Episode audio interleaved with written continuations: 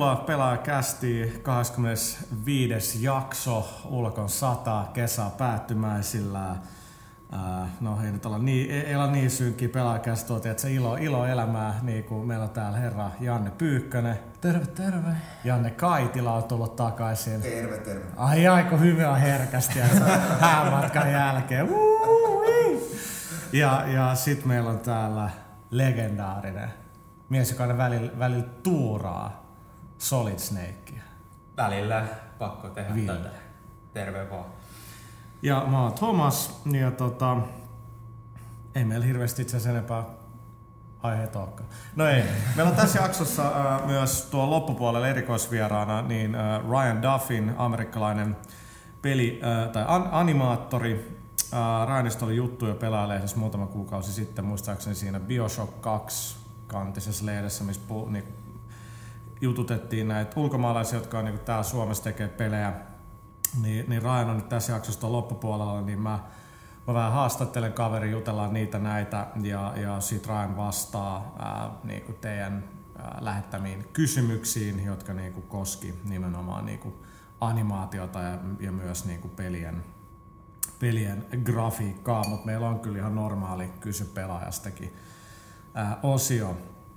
Uh, ilmoitusluontoista asiaa näin alkuun, tärkeimmät, tärkeimmät heti pois, pois alta, niin uusin World of Warcraft-lehti on myynnissä, Pyykkönen, mitä Kyllä, siinä on? Se on aivan huikea. Siinä no puhutaan se, muun muassa, se on selvä. se on tietysti, mutta siinä puhutaan trolleista aika paljon, retroraidaamisesta, teorikraftia ja vähän matematiikkaa on roolipelaamista aika paljon ja no, ostakaa. Kaikkea, mitä kasvava poika tarvitsee. Niin, nimenomaan kaikki. No Warcraft-fanit on ainakin ollut jälleen kerran aika, aika tyytyväisiä lehteen, joten tota, se on nyt myynnissä. Uh, uusin animelehtikin on, uh, on myynnissä ja sitten uusin pelaajalehtikin on myynnissä, eli siinä on Batman kannessa. Uh, sitten me ollaan itse asiassa julkaistu tässä aika paljon Pelaaja HD-videoit, Pelaaja HD-kanava YouTubessa, Emil, Emil on sykkinyt, sillä on Trialsia, siitä on kaksi videoa. Kaksi videoa, sitten on Need for Speed Shifty ja sitten oli Turtlesesta tästä uusinta versiosta. Joo. Niin, käykää ihmiset kommentoimassa, koska kaikkien tietää, että mitä ei ole niin hienoa kuin YouTube-kommentit. se, siellä ihmiskunnan viisaus tiivisti. Joo, siellä oli hyvä. Siinä Need for Speed Shiftissä oli niinku englanniksi joku, että jumalauta, että eikö, eikö ikinä näissä ajopelivideoissa kukaan osaa ajaa. Niin, no, ei ole aikaa, niin kuin tiedät, ei, ei, me, ei ole aikaa treenaa viittä tuntia niin, niin sen videon Emil oli pelannut yli ekaa kertaa sitä niin, mutta se on vähän se, se, se, on vähän se niinku, se, se juttu, että et, tota, nyt, nyt, nyt se peli saapuu ja tsekataan ja mitkä on ensifiilikset ja niin, niin pois. Ei se ole tarkoitus olla mikään arvostelu ei, ei, ei, ei, ei, ei missään nimessä. Okei, ajankohtaisiin äh, aiheisiin. Xbox 360 Games on Demand-palvelu, eli oliko nyt niin, että 360 päivitty tästä annoin? Kyllä. Ei. Joo, ei muuten ollut ihan ongelmaton päivitys. Se ei nimittäin kaikille mennyt se systeemipäivitys sisään. Me eilen yritettiin pelata Yritettiin pelata kaveriporukassa Left 4 Deadin, mutta yksi ei saanut konsolia ollenkaan päivitettyä, mikä on ilmeisesti ihan netissäkin tullut ilmi, että se on yleinen ongelma. Okei. Okay. Travels. No mielettömän vaikeat noin firmware-päivitykset, koska jokainen tekee koneelle jotain ja se, se, on, se on tosi hankalaa. Mitä muut siinä tuli tässä päivityksessä? Mä, mä en ole niinku, mä itse käyttänyt boksia tässä viime aika paljon, mutta en nyt tässä eilen ehtinyt. No siis mitä sinne tuli se Games on Demand-palvelu, eli vanhoja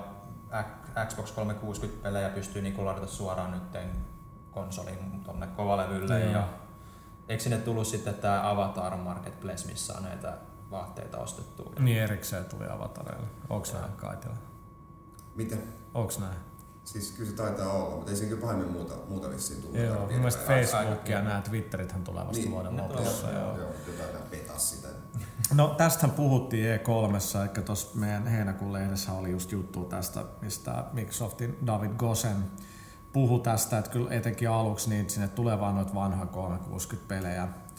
Ja, ja tota, oliko nyt näin, että hinnat on nyt puhut, puhuttanut, että Gosen sanoi jo silloin E3, että tulee olemaan samat hinnat kuin kaupassa. Tämä on ilmis, tietenkin se on niin, koska niinku, jos ne olisi paljon halvemmalla siellä palvelussa, niin ymmärrettävästi kaupat ei olisi hirveän niin kuin mielissään. Ja ehkä jossain vaiheessa totesi, että ei tarvitse myydä tätä 360 enää täällä. Mm.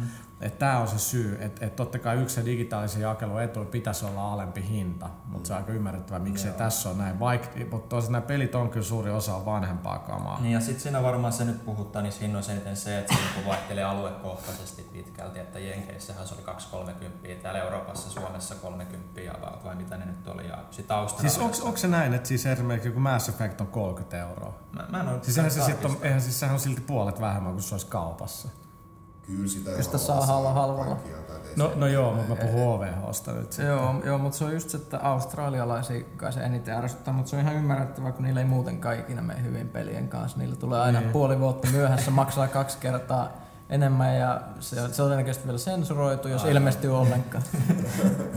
Mutta joo, pitää varmaan katsoa toi. Tota, mä ostin tästä taannoin toi Max Payneit mun 360 ja tietenkään ne ei toiminut, kun mulla on se tuolla tota, niinku, no siis PC kautta, tai VGA kaapelilla kiinni, niin ei toimi. Pitää olla komponentti tai skartti, että toimii ne. Niin kun mulla on Halokin ostettuna, ei sekään toimi. Ihan super ärsyttävää. En mä niinku todellakaan ala vaihtelee mitään piuhoja. Se kyllä, että ne vois päivittää ne sit kyllä ihan niinku... Siis, se niin, sen mikä... verran edes toimisi niillä pakiopiuhoilla, mutta ei.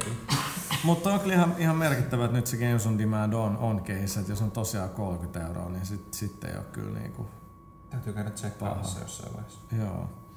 Tota, Sitten tässä paperissa lukee Gamescom, mutta se on Gamescom. Niin se alkaa itse asiassa ensi viikon keskiviikkona, eli Leipzigin messuja ei enää ole, vaan kilpaileva taho päätti järjestää Kölnis pelimessut ja nyt ne, on, ne, ne tulee olemaan ihan yhtä isot kuin Leipzigin messut. Et siellä, siellä on Electronic Artsin lehdistilaisuus, mutta sieltä ei odoteta hirveästi uutta, mutta Sonilla on, niillä todennäköisesti puhutaan ainakin Gran Turismo Femmasta ja ehkä jotain uutta hardista ja, ja, ja, ja kaikenlaista tollaista, etenkin viimeisintä koodia. Microsoftilla on kans siellä joku lyhyempi pressitilaisuus keskiviikko aamuna, missä Peter Molyneuxin pitäisi olla jotain selittämässä, mutta hän on Microsoft Game Studiosin johtaja nykyään no. Euroopassa. Mitä kaikkea sitten Peter taas pääsee sanelemaankaan tällä kertaa. niin, ja tota, Öö, me ei päästä itse asiassa katsoa Natalia. Microsoftilta kerrottiin mulle, että tota Microsoft haluaa vaan isoja, isoja ei-pelimedioita katsoa Natalia, koska me ei kuulemma, niin kuin, tämä on tämä suosikki, me ei ymmärretä tätä Natalia sen Suomea taloudellisia mahdollisuuksia.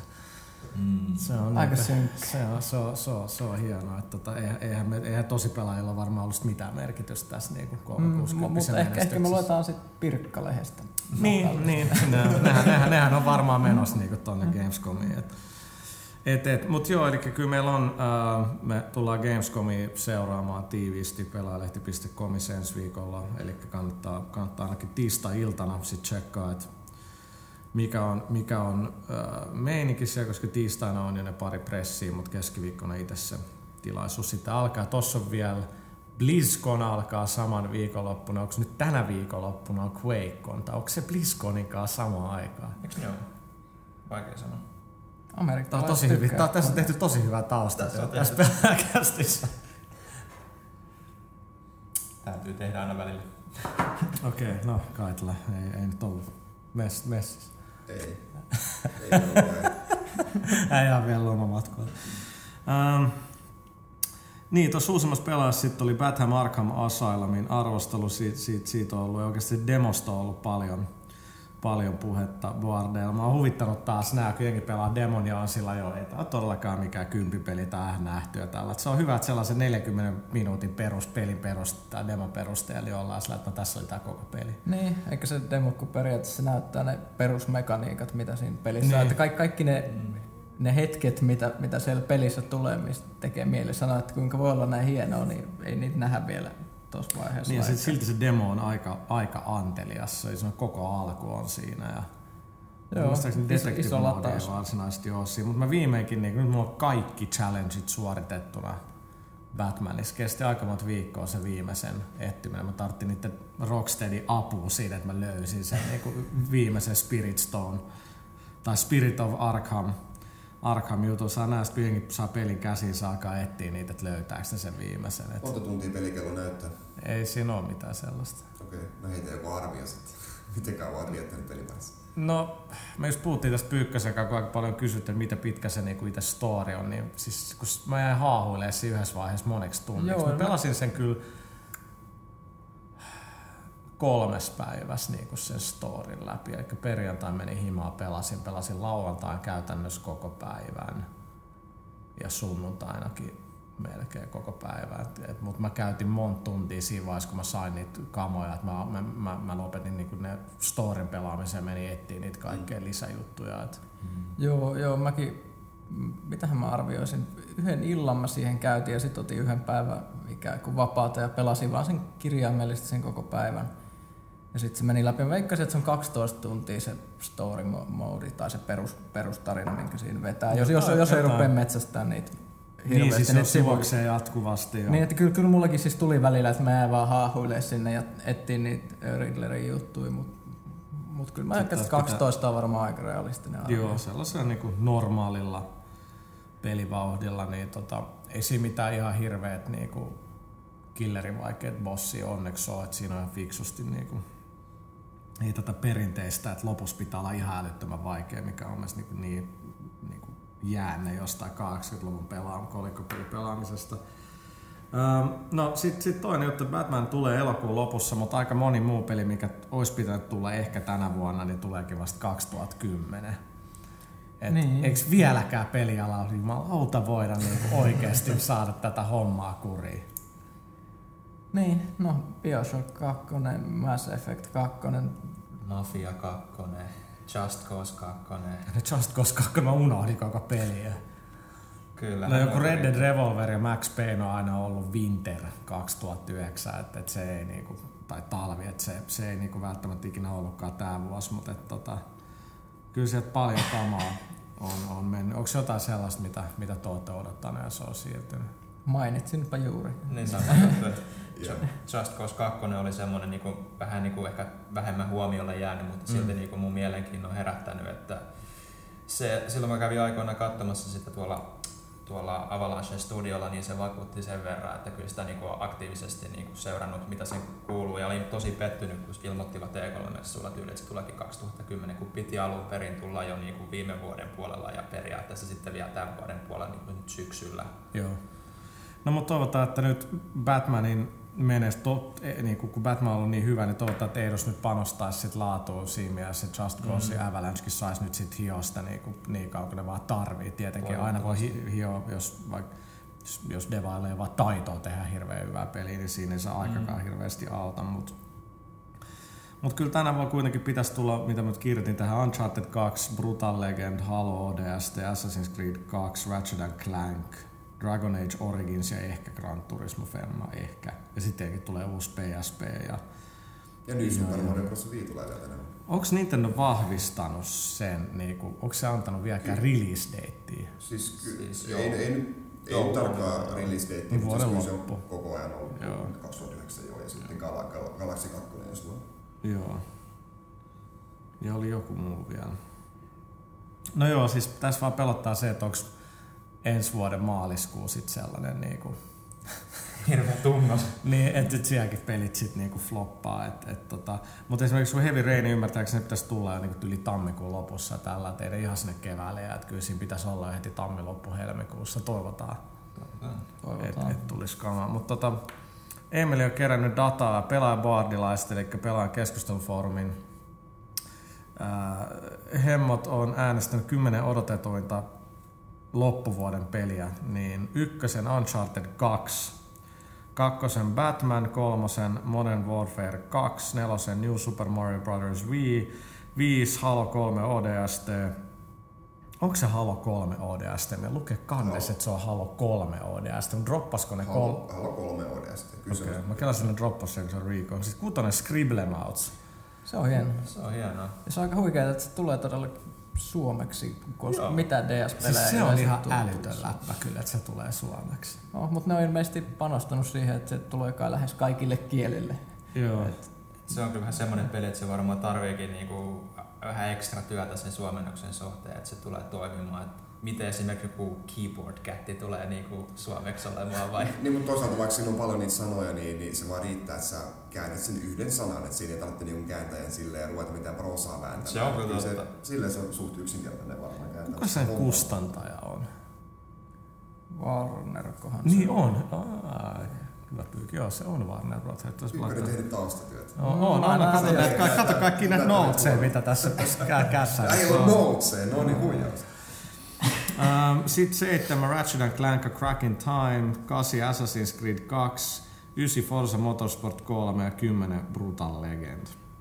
Brutaalista tuli juuri myös biisillistä pihalle. Se oli ihan ilo nähdä, että sehän... Niin, kun mutta se ne- oli vahingossa. Joku EA Tanskassa oli mokannut ja, ja biisilista oli niinku levähtänyt mu- nettiin, kun ei se ole saanut. Ihan hyvä sinänsä, vaikka ei pelistä mitenkään muuten puhus, niin se, että se biisilistä näyttää, että kun on puhunut siitä, että se on määrittävä metallipeli, että se ei ole sit rajoittunut tämmöiseen niin sanottuun Guitar Hero metalliin, eli tämmöiseen niin kuin ihan pintaraapasuun, että mitä mä katsoin, se oli bändeissä, oli Karkassi, Dark Tranquility, Dimmu Borgiri, Rotten Christi, siis vähän tällaista niin Siis ihan hirveet musaa. raskaampaakin tavaraa. Eikö siellä ollut myös vähän kotimaista Very Children of Bodom taisi Joo. kanssa siellä listalla? Tais, tais olla. Oo, mutta mut siis se, se, että se vaikuttaa, että ne on ihan oikeasti nyt antamassa niinku hyvin kattavan metalliannoksen, mikä varmaan Suomessa lämmittää.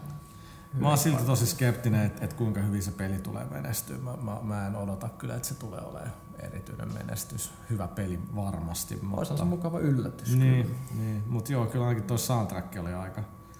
Schaeferin nyt maine nyt on vähän semmoinen, että kyllä siellä on niinku semmoinen pieni kulttikannatus kuitenkin, että sen toivoisi niin kuitenkin sitten. Niin, että, no, mutta se, mut se, se, se, varmaan se, se, on- se, tosta, mä en usko, että sen tarvii edes myydä ihan älyttömyyksiä. Sanotaan, että, että tota, ei se ei se ollut mikään maailman kallein peli tehdä. Toiset kaikki toi lisensointipuoli, noin musat ja ääninäyttely, niin, jotka olisi tullut niin kuin EA-rahoituksen myötä varmaan, niin ne, ne on sitten vähän, vähän eri juttu. No, mutta siinä oli mitä pelaajaboardilla jengi oli, oli äänestänyt. Onko tuossa jotain, mikä niinku yllättää että tässä puuttuu? Eipä oikeastaan.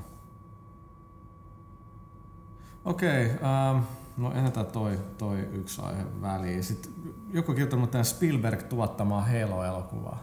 Joo, siitä oli vähän jo huhua, mutta onko se sitten sen niin kuin pidemmälle, että siis Peter Jacksonin ja sitten hylättyy se projekti, niin, niin onhan Spielberg toisaalta ollut sit aina kiinnostunut peleistä ja on tehnyt yhteistyötä Jacksonin kanssa, niin Niin olisiko siis nehän tehnyt jotenkin- yhdessä tämän, uu- tämän Tintti. Tintti, niin olisiko siitä sitten jotenkin vähän niin kuin Mutta ei se, kun, kun mitä nyt niinku, ymmärtääkseni Halo-leffa kuitenkin kaatui käytännössä siihen, että Microsoft halusi se oli kaksi studioa tekemään, en muista mitkä ne kaksi oli, mutta sitten käytännössä ne, niin Microsoft halusi, siis rahaan ja budjettiin se kaatu. Joo.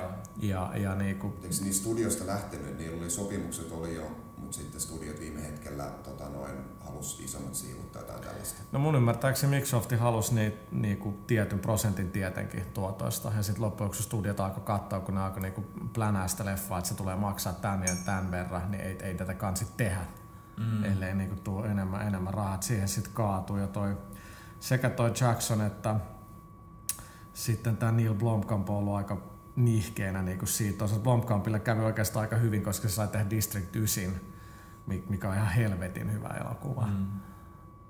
jota, jota tosiaan suosittelen. Se tuleeko nyt 28. elokuuta tai milloin. Et se, se on niinku todella hyvä, että sitä kun katsoo, niin saa sillä kelaa. että No olisi, jos sillä olisi ollut vapaat kädet tehdä Halo-leffa, niin se olisi voinut olla ihan, ihan makee. Microsoftin vissi on aika, aika tarkka nyt loppujen lopuksi, mitä, niinku, miten, se- mitä kaikkea siinä universumissa tehdään. Että nehän niinku, ö, hyväksyttää ne anime, se Halo Legends Mm. anime, mikä tulee, niin kaikki ne storithan hyväksytetään Microsoftin kautta, vaikka muuten niinku on sitten niinku graafisen tyylin mukaan niinku annettu vapaat kädet Niin. kehittäjille. Joo, että totta kai se, niinku, se itse tarina kaikki tollasta, niinku, että se, se totta kai pitää niinku olla sopia kanoniin. Ja, Todella. ja, ja niinku, kai, kai se on tämä, onko se nyt Frank O'Connor tai ketä, joka on joka oli yksi Halo-kirjoittaja, se on niinku se Microsoftilla nykyisin, se ei ole. Että tota, se, se kai katsoo niinku sitten tämän perään. Tästä tulee mieleen se joku jätkä Lucasfilm tai Lucas Artsilla, jonka tehtävä on vaan niin pistää sinne niiden databaseista niinku Joo. dataa. Siis muistin, onko se Virenistä tai viisi, mutta ihan älytön duuni. Se jäävä niinku, kaikki mitä niinku Star Wars-kirjoissa ja muualla on, niin Se on kyllä aika... se jäävä tietää ja se on, se on kaikki se kamaa jossain niinku tietopankissa. Se on varmaan monen unelmaduuni. No, se on varmaan Exceliin siisti kirjoitella niin Jeff Bakkaa tee sitä tätä vuonna. Sukua, sukua sillä ja sillä. Niin, niin, ei, ei, siis, sammas, mä en tiedä, että se kuuluu itse asiassa, mutta Chewbacca on kuollut. Ah, on. Joo, joo, se on virallisessa Star Wars kanonissa on kuollut. Missä heillä? No! Missä heittää Femma? No se kuoli jossain niissä huono, huonoissa... Jossain sarjakuvassa. Ei, se oli, se oli niitä kirjoja, mutta niitä, niitä on niin paljon ja moni, moni on niistä huonoja. Siis se on oo hirveet, että kirjat on virallista kaanonia, koska ne on ihan kauheita, ainakin ne muutamat, mitä Joo, joo, oon fanit lukenut. suuttu siitä Chew- Chewen kuolemasta ihan järkyttävästi, mutta ei voi mitään, se on nyt kaanoni. Se, se ole, kaveri kirjoitti sen sinne tietokantaan ja se, Niin, se, on, se on siellä. Mä tiedän varmaan, se ei se varmaan soita Georgille. Hei, et käyks tää? Lukas on jossain Havailta, että se taas aa, ihan sama. Uh, hilloa Star Wars. Se olisi heittää Femmat Spielbergin kanssa. Tehdään vielä nyt uusi ihan surkea indy. Tota, niin, sitten vielä, vielä tosta itse asiassa, eli tänään luin, että Activisionin tämä varsin, ää, niinku, nyt kun Activision oikeasti ne, ni, niillä menee hyvin, niin kyllä Bobby Kotick tai niiden toimari, niin kyllä se kanssa niinku laukoo näitä hyviä, hyviä läpi. Nyt kun on varaa mihin mällä tai vähän avautu, niin Bobby Kotick totesi tuossa niiden conference callissa, että tota, jo, vähän läpällä kyllä, mutta että jos hän voisi, niin hän nostaisi kyllä pelien hintoja. Eli Yhdysvalloissa pelien keskihinta konsoleilla on 60 dollaria, vaivaiset 43 euroa.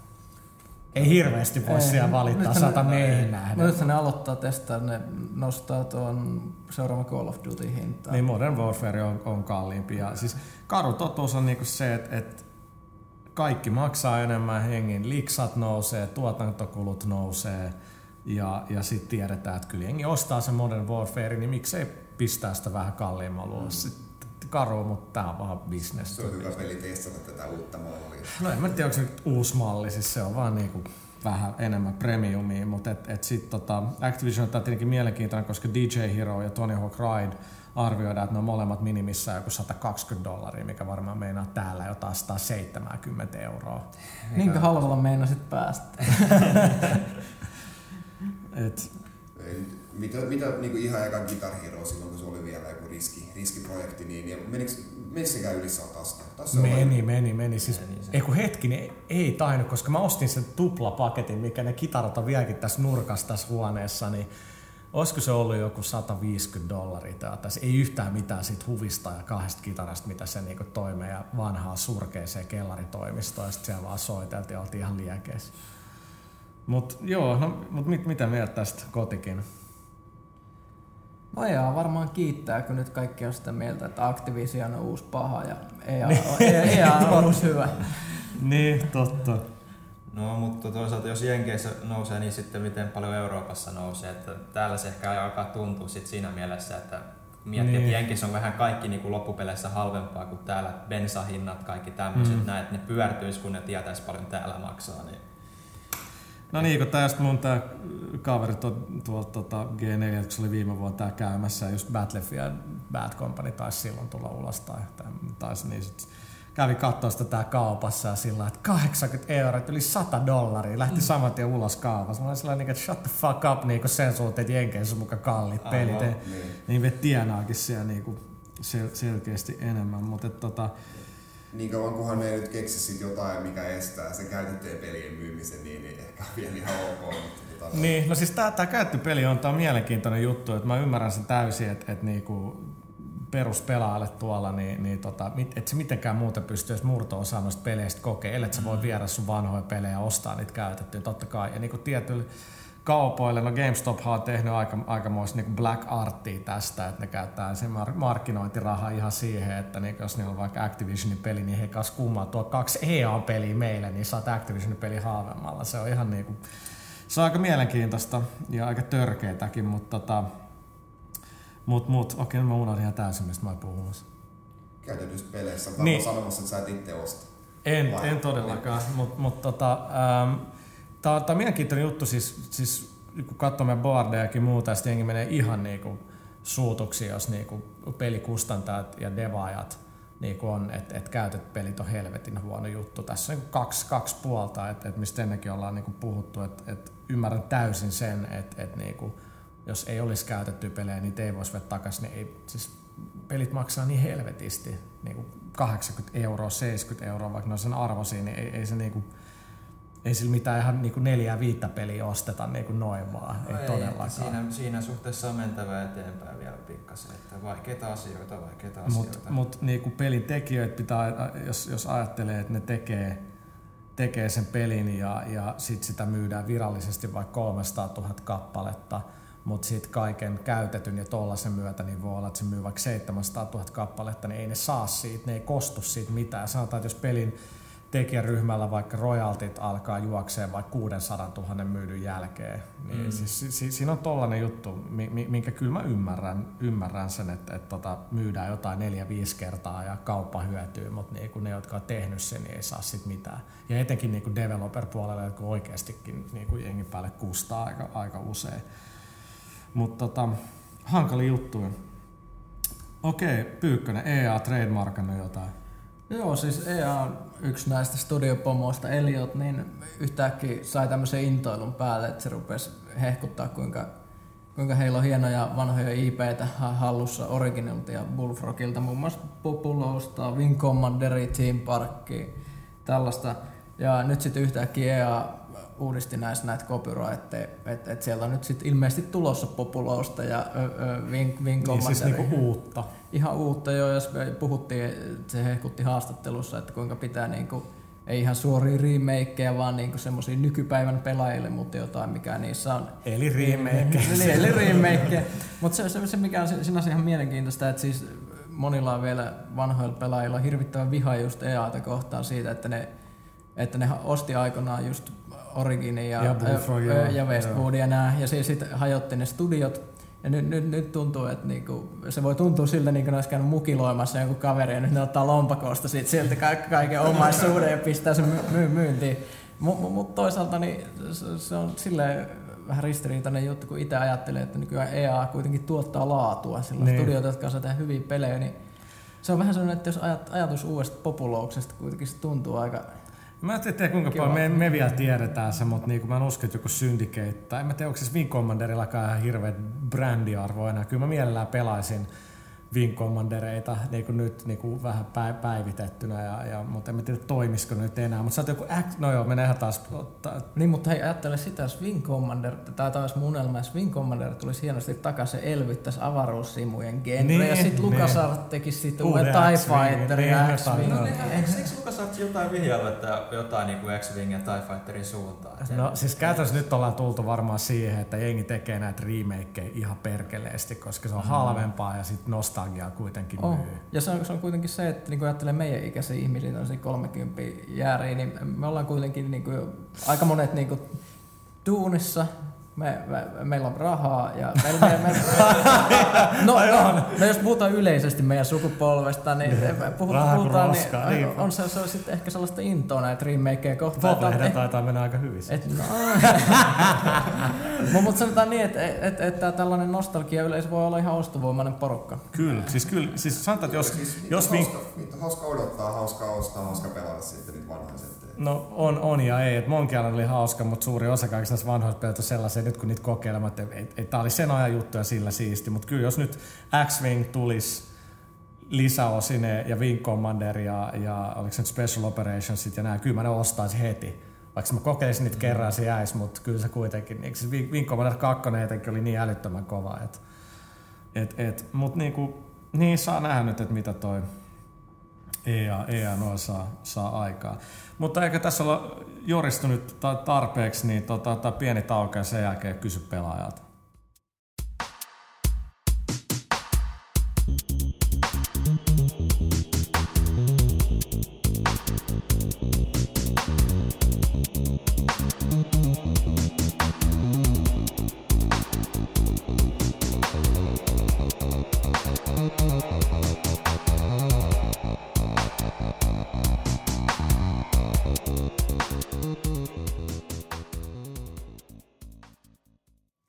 Tervetuloa takaisin. Vuorossa on nyt ää, Kysy pelaajalta. Ja tästä tulee itse asiassa todella pitkä podcasti. Ää, älyttömän hyvä kysymys heti alkuun, Pyykkönen. Kuka tämä muuten kysyy? Se, Se on Snake Leader. Snake Leader, kyllä. Mitkä ovat teidän lempiruokianne ja mitä mieluiten juotte ruoan kanssa? pelaajakästä.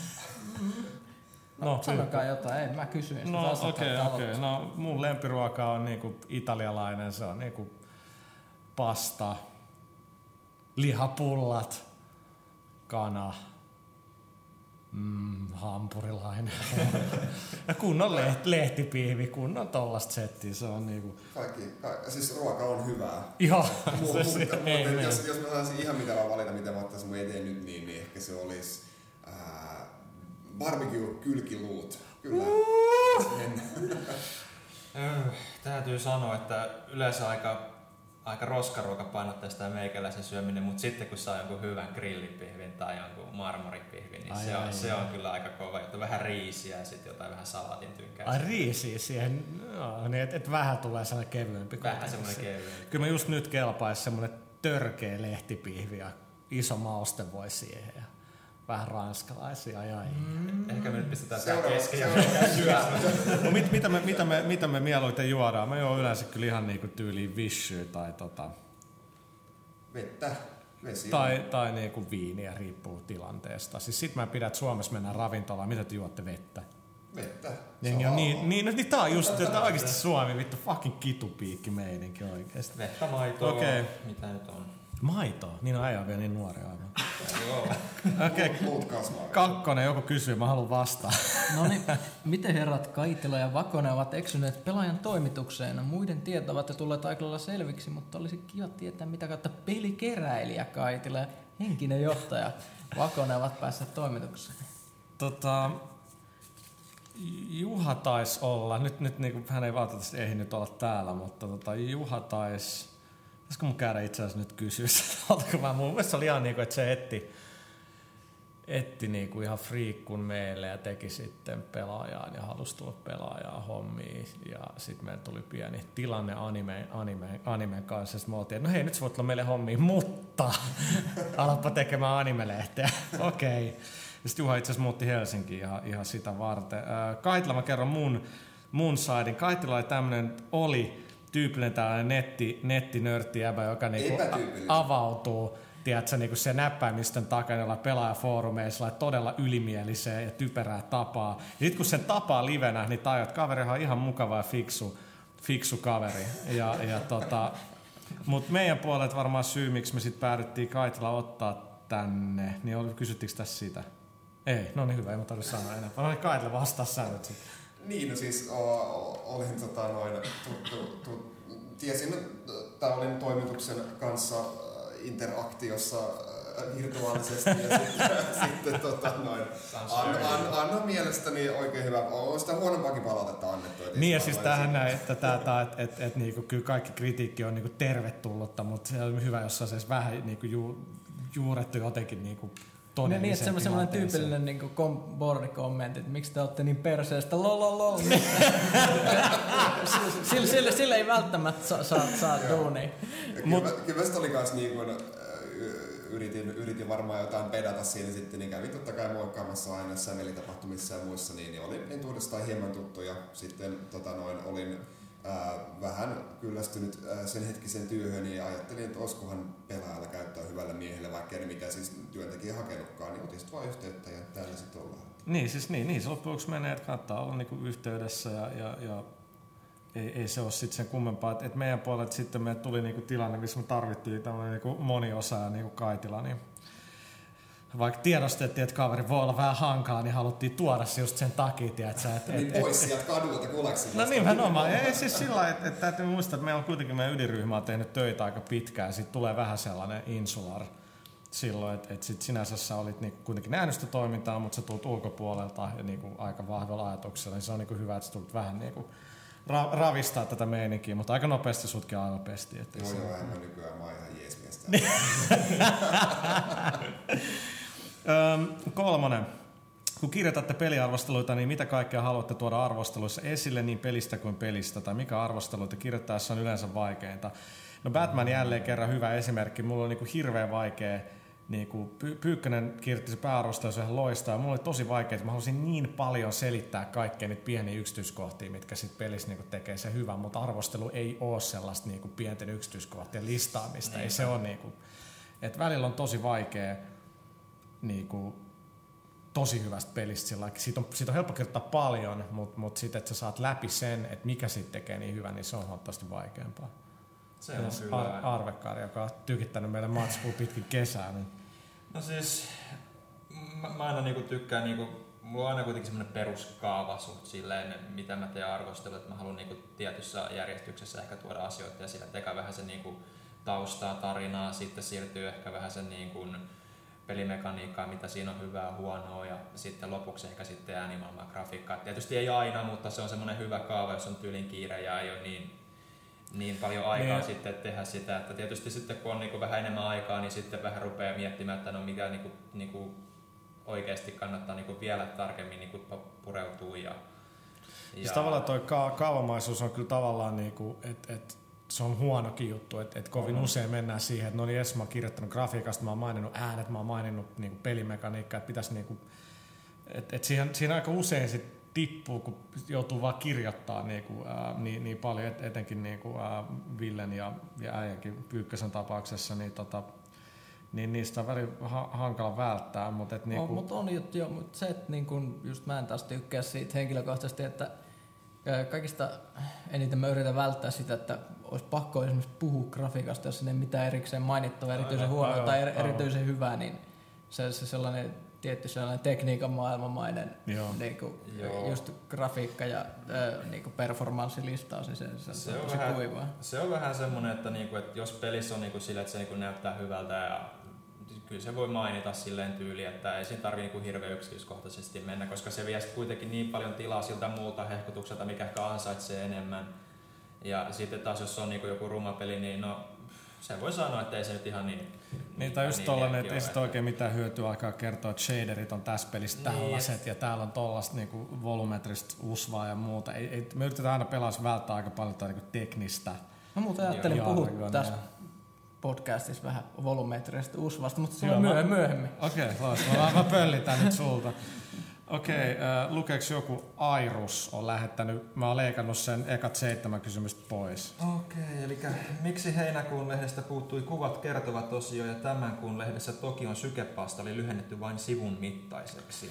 Ähm, heinäkuun lehdestä kuvat kertovat puuttui, se on puuttunut ennenkin silloin, kun meillä on ollut E3-raportti, koska käytännössä kuvat kertovat on lyhyitä ennakoita, niin, niin E3-raportin tieltä se otettiin pois, koska niin siellä olisi ne, ne pelit, mitkä niin olisi kuvat kertotaan anyway se E3-jutussa, niin ennen me otettiin aukeaman lisää, että saadaan niin siitä E3-jutulle niin kuin, ää, tilaa ja, ja, ja näkyvyyttä, mutta niin kuin, se on oikeastaan se yksi poikkeus, koska ei, ei vakiopalstoja ei halua tai ei niitä voikaan niin aina yhtäkkiä viedä pois ja tuoda takaisin.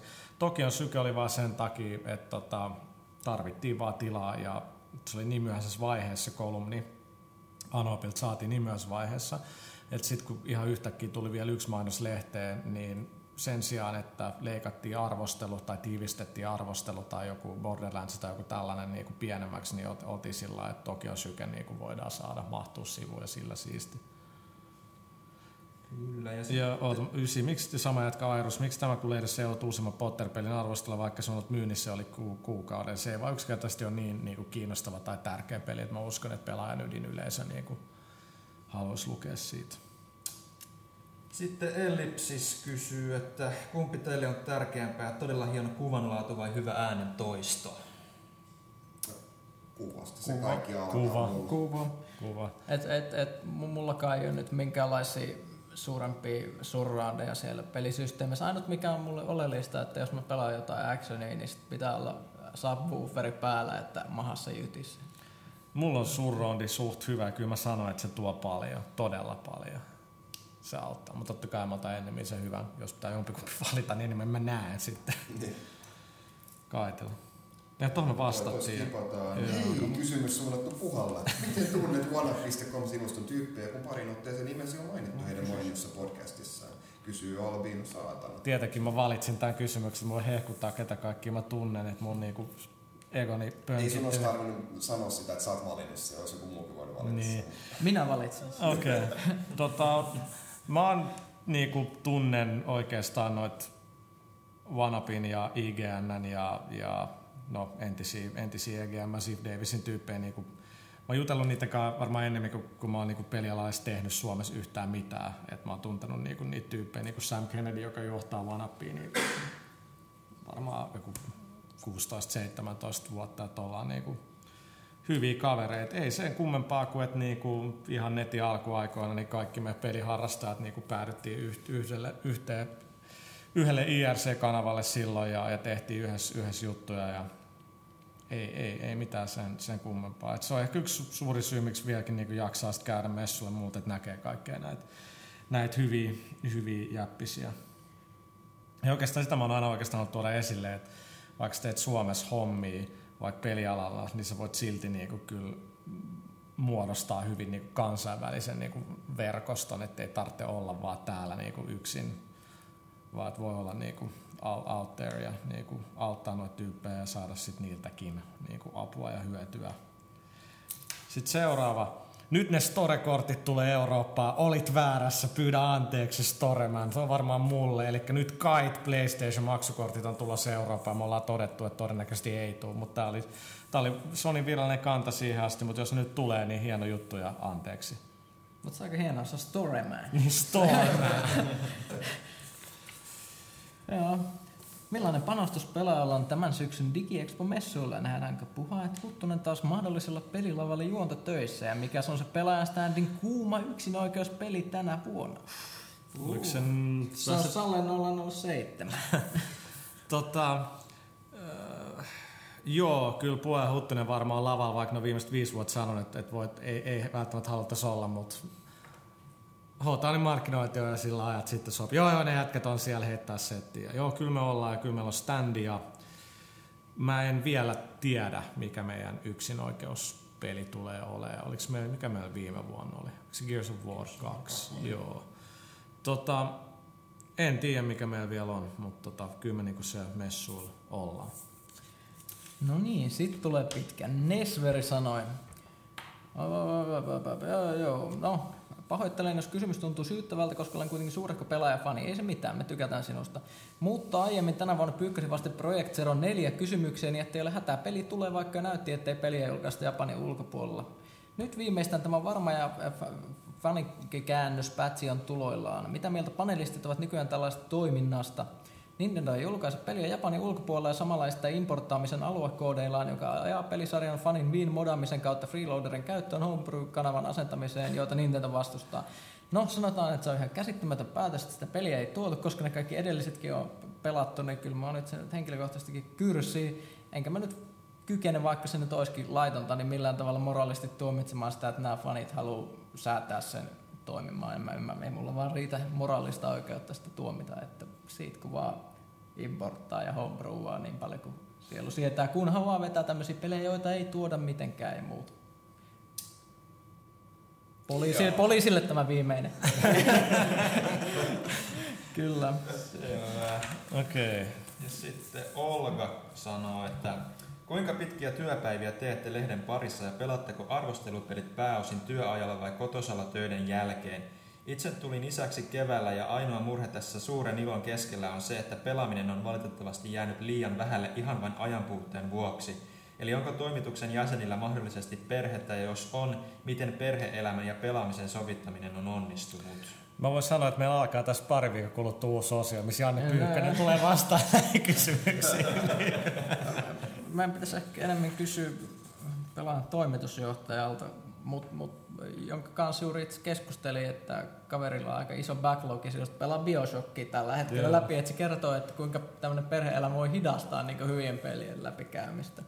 Mutta me ehkä raportoidaan asiasta lisää. No siis kyllä se äh, toimitusjohtaja tosiaan eilen kertoi, että miten hän, vaikka pitää kahdeksalta herätä, niin hän pelaa nyt puoli neljää saakka aina Bioshockia, että kertoo, että joo, mä oon siellä ja siellä, ja sitten me museedetaan se, että saataisiin puolessa välissä peliä. Mutta tämä niinku, tää Ketonsta H on niistä hienoa tarinaa, että meidän toimitusjohtajakin on niinku HC-pelimies. Todellakin. Mutta kuinka pitkiä työpäivät teet lehden parissa, pelatteko arvostelutyöt pää, pääasiin työajalla? Siis tää on aika tällaista, No, mä, mä, mä tietenkin puhun, puhun omasta puolesta, mutta aika niinku elämäntapa, että ei ole hirveät eroa, että onko niinku, onks niinku töissä tai onko himassa. Ja välillä mulla on niinku vaikea se, että kun myöhemmin meille on tullut niinku just ää, Villet ja, ja Kaitilat, jotka niinku, sit kun työpäivä on niinku vielä päättynyt lähtee himaan ja, ja työt on niinku tehty ja sillä itse it, niinku, kun on tehnyt niin pitkään ja omistaakin yritystä, niin ehkä se suhtautuminen on vähän, vähän niin kuin erilainen, mutta et käytännössä niin kuin itse työpäivän aikana ei, ei tämä kukaan pelaa. Ei, ei, ei. Me kokeillaan jotain koodia, että tämä on siisti, tehdään pelaaja HD, mutta käytännössä tuo pelaaminen tapahtuu ainakin itselläni niin yöllä tai yleensä niin kuin viikonloppuna. Käytännössä suuri osa ainakin omasta kirjoittamisestakin tapahtuu viikonloppuna, koska niin kuin päivällä on niin paljon siis niin kuin meileihin vastaamista, suunnittelemista ja niin, niin, niin poispäin. Mutta tota, Joo, ainut ehkä poikkeus on silloin, jos tulee joku semmoinen peli, mikä pitää kirjallisesti saada, niin, niin no sit... se, vähän niin kuin Batmanin tapauksessa, että sit pitää ottaa vapaa päivä ja niin pelata se yksi päivä 24-7 meiningillä. Mm. Et, Siis tää on hankala juttu, jos sä nyt sillä kelaat, että sä, sä oot himassa ja sä pelaat sitä jotain peliä, jos sä arvostelet, niin kyllähän sä oot niinku kuitenkin töissä silloin käytännössä. Niin.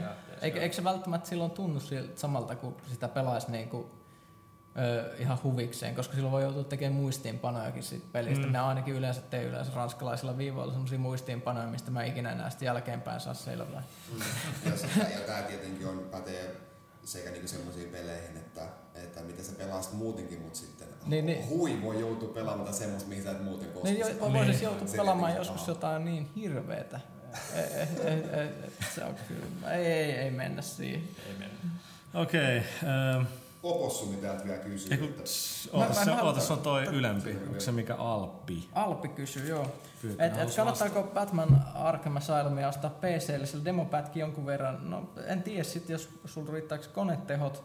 Siis tämä, minkä takia ehkä Bat, jos on sekä konsoli että PC, minkä takia kannattaisi ostaa, niin siinä on pikkasen sellaisia teknologiajuttuja siinä PC-versiossa, mitä ei ole konsoleilla. Eli siinä on tuki tälle Fuse Xlle, Eli se on muun muassa niin kuin, äh, hienoa äh, mitä tämä oli, dynaamista paperia, joka pyörii sen lattialla, kun Batman heiluu. Äh, volumetrista sumua, joka, joka niin kuin, äh, pyörii Batmanin ympärille hyvin aidan näköisesti ja esimerkiksi niin kaikki lattiatiilet ja tällaiset, niin äh, hajoilee, irtoilee ja sitten liikkuu siis niin toi Arkham Asylum, niin, niin kun mä en PC tosi pitkään pelannut, mutta tota, tuntuu siltä, että se on niin törkeä hyvä multiplatform-peli. Et, et niin yleensä tällaiset niin pelit, jotka tulee konsolit ensin, etenkin jos ne on japanilaisia, niin se PC-versio on aika hirveä, mutta nämä nyt tietenkin on brittejä. Mutta et... Joo, mutta siis riippuu myös ihan minkälainen kone, että onko hyvä näytöohjaaja. Jos on kunnon joku Nvidia-kortti, niin se voi olla ehkä parempi ostos kuin jos ei. Selvä. Sitten täällä vielä Opossumi kysyy, että kertokaapas vähän odotuksenne ja mietteitä tulevasta Wolfenstein-pelistä. Julkaistaan on parin reippaan viikon kuluttua parin reippaan viikon kuluttua. Ja eipä siitä ole teillä hirveästi juttua ollut. Öö, meillä on ollut siitä juttu, kun mä näin sen Game Developer Conferences keväällä. Muistin, se oli varmaan toukokuun lehdessä olisiko ollut, tai kesäkin, varmaan touko, ei huhti, mutta tota, se näytti sellaiselta perustusina FPSltä. Se oli niinku, siinä on se Wolfenstein-nimi ja mm natsia meininkiä, mutta sitten siinä on ne ihme veilvoimat, että et niinku, kyllä se vähän niin kuin Batmanin detective mode, mutta tota, mitäköhän monen asian Batmanin voi yhdistää. Uh, mut, tota, Kaikkeen. Vaikka Re- Re- Raven, on, Raven on tehnyt hyviä FPS, niin ainakin siis kevään perusteella mun fiilis on, että tämä on vähän tällainen, että tämä nyt täydentää tätä julkaisulistaa mm. ja heitetään tämä tonne ulos. Varmaan ihan kompetentti FPS, mutta tota, se ehkä ei enää ihan riitä. Mutta siis tämä keväisen demon perusteella, joten tota, kyllä mä ihan odotan sitä valmista peliä, kun se saadaan, mutta sitä ei tarvitse ihmetellä, että miksi meillä ei ole etukäteisiä tai, tai niinku kauan ennen arvostelua. On kaikki pelit, mihin id Software liittyy, niin käytännössä niistä ei lähetetä arvostelukoodia ikinä ja moneen moneen vuoteen tullut, vaan niistä tulee sitten se kauppakopio ja sillä siisti.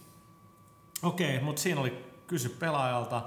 Mennään pienelle tauolle, jonka jälkeen äh, studioon äh, astelee Ryan Duffin, amerikkalainen äh, pelianimaattori, joka on ollut tota, tekemässä Killzone 2 ja, ja ollut Suomessa Recoililla hommissa, niin hänen kanssaan vähän puhutaan, minkälaista oikein on tehdä pelejä.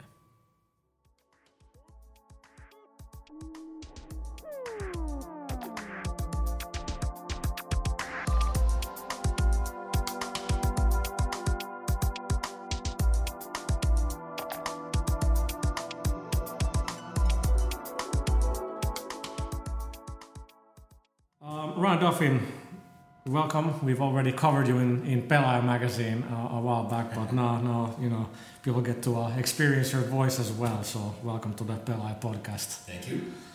Um, you are a trained animator, or is could we talk? Are you a graphic artist or?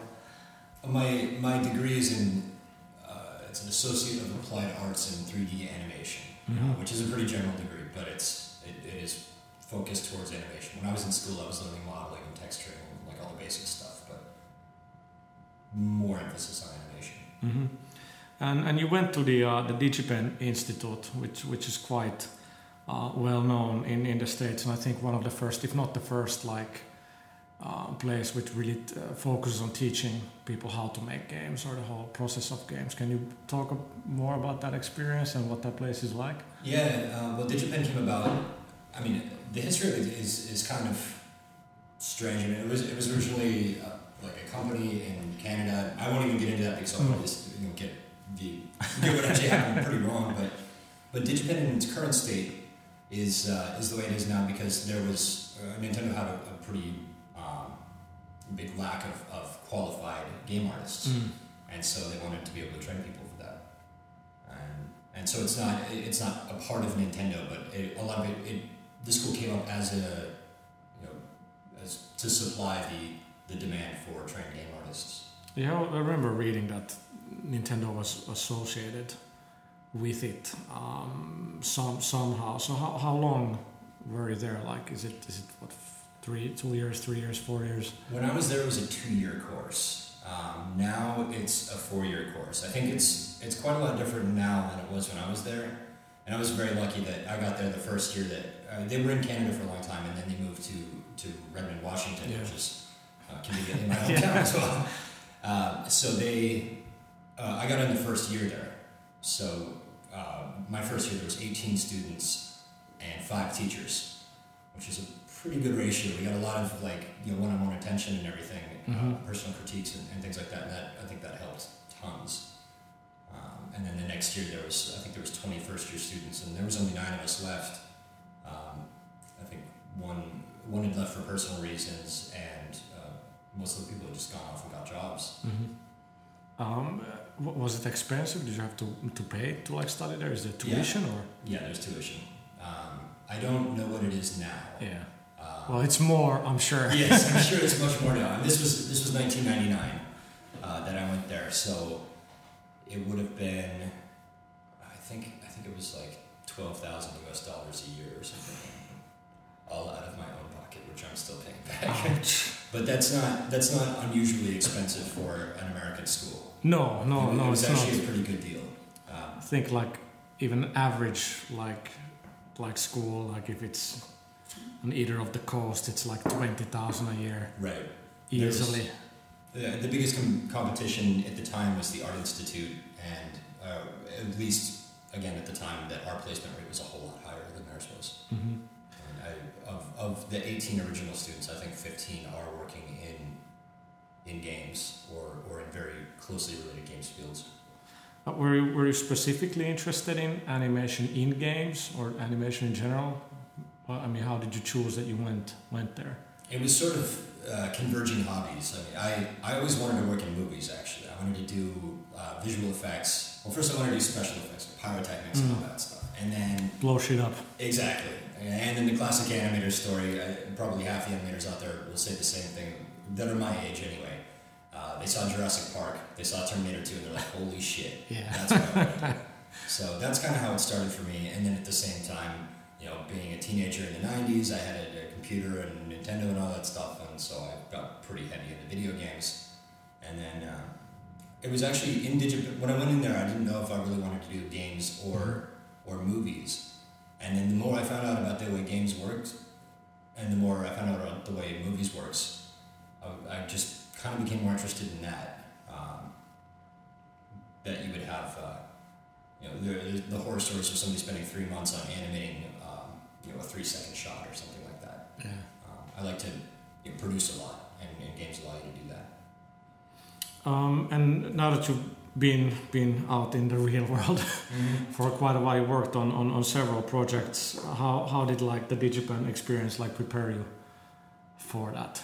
I think it prepared me better than most, probably than any uh, any school at the time would have done. Mhm. There are other schools now, which I think, because gaming and, and the games industry is more mainstream than it was back then, uh, I think there are more more schools that prepare you for that. But but like DigiPen, they kind of hammered it into our heads right off the bat. They're like, you're not going to succeed if you're only here for your classes and for your labs. Yeah. It's like you pretty much need to be here every waking hour that we're open.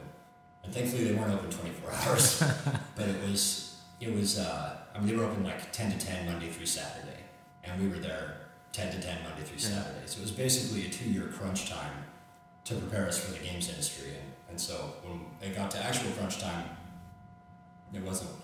I'm not gonna say it wasn't bad, Yeah. but it wasn't a shock. Yeah. We were we were used to it. And and, and your first stop was was Treyarch, Mm-hmm. and and I worked on I think Spider Man there.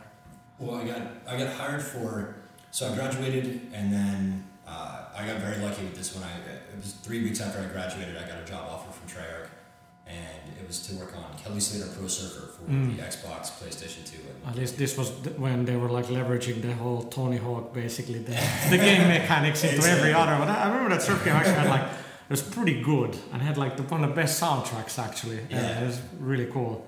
it was the the O2 line. Yeah. Tony Hawk That's- on. That's right. Yeah, That's right. there was uh, surfing. There was uh, I think there's BMX, wakeboarding. Yes. uh, snowboarding, but the surfing game was pretty good. I, I mean, I'm not I'm not a big surfer, and I, I actually don't have much interest in sports games. But when I Yeah. got a job offer, it was like surfing. Well, surfing's pretty cool, so I can I can do that. And a lot of a lot of guys who surf, and I lived in California while I was doing this, and a lot of guys who surf do love that game. So Yeah. I was pretty proud of that. And uh, uh, how many people did you work with there? Like you were part of a larger team, or I think Treyarch usually always has been pretty big. It was it was a lot smaller when I got hired. I think it was I think and these are unofficial numbers. Yeah. I, I don't know, um, but I think it was about 120 to 150. Mm-hmm. Um, and then by the time I left there, um, about four years later, it was I think it was closer to 300. Yeah, I think they were like o- Yeah. over that. Yeah, but that was that's multiple projects. Of course, Yeah, that's yeah. Um, like Kelly Slater. I think we were we were between 20 and 30. Uh, hopefully, Activision doesn't sue me for this. No. Uh, I mean, it doesn't. It, it, um, the other, like the bigger games, when I when I moved on to the Spider-Man teams, uh, those were more like like forty to eighty. yeah, yeah, less less less time as as well. Yeah. Um, and and then then you took uh, you you went to um, you you came to Europe at, at, at some point and, and, and worked at Guerrilla and you worked in Finland uh, for a while. And we've talked a bit about this in, in, in the magazine but like what, what kind of like culture shock and, and what kind of like you know differences in, in, in the working methods and, and so on have you sort of experienced? Excuse me.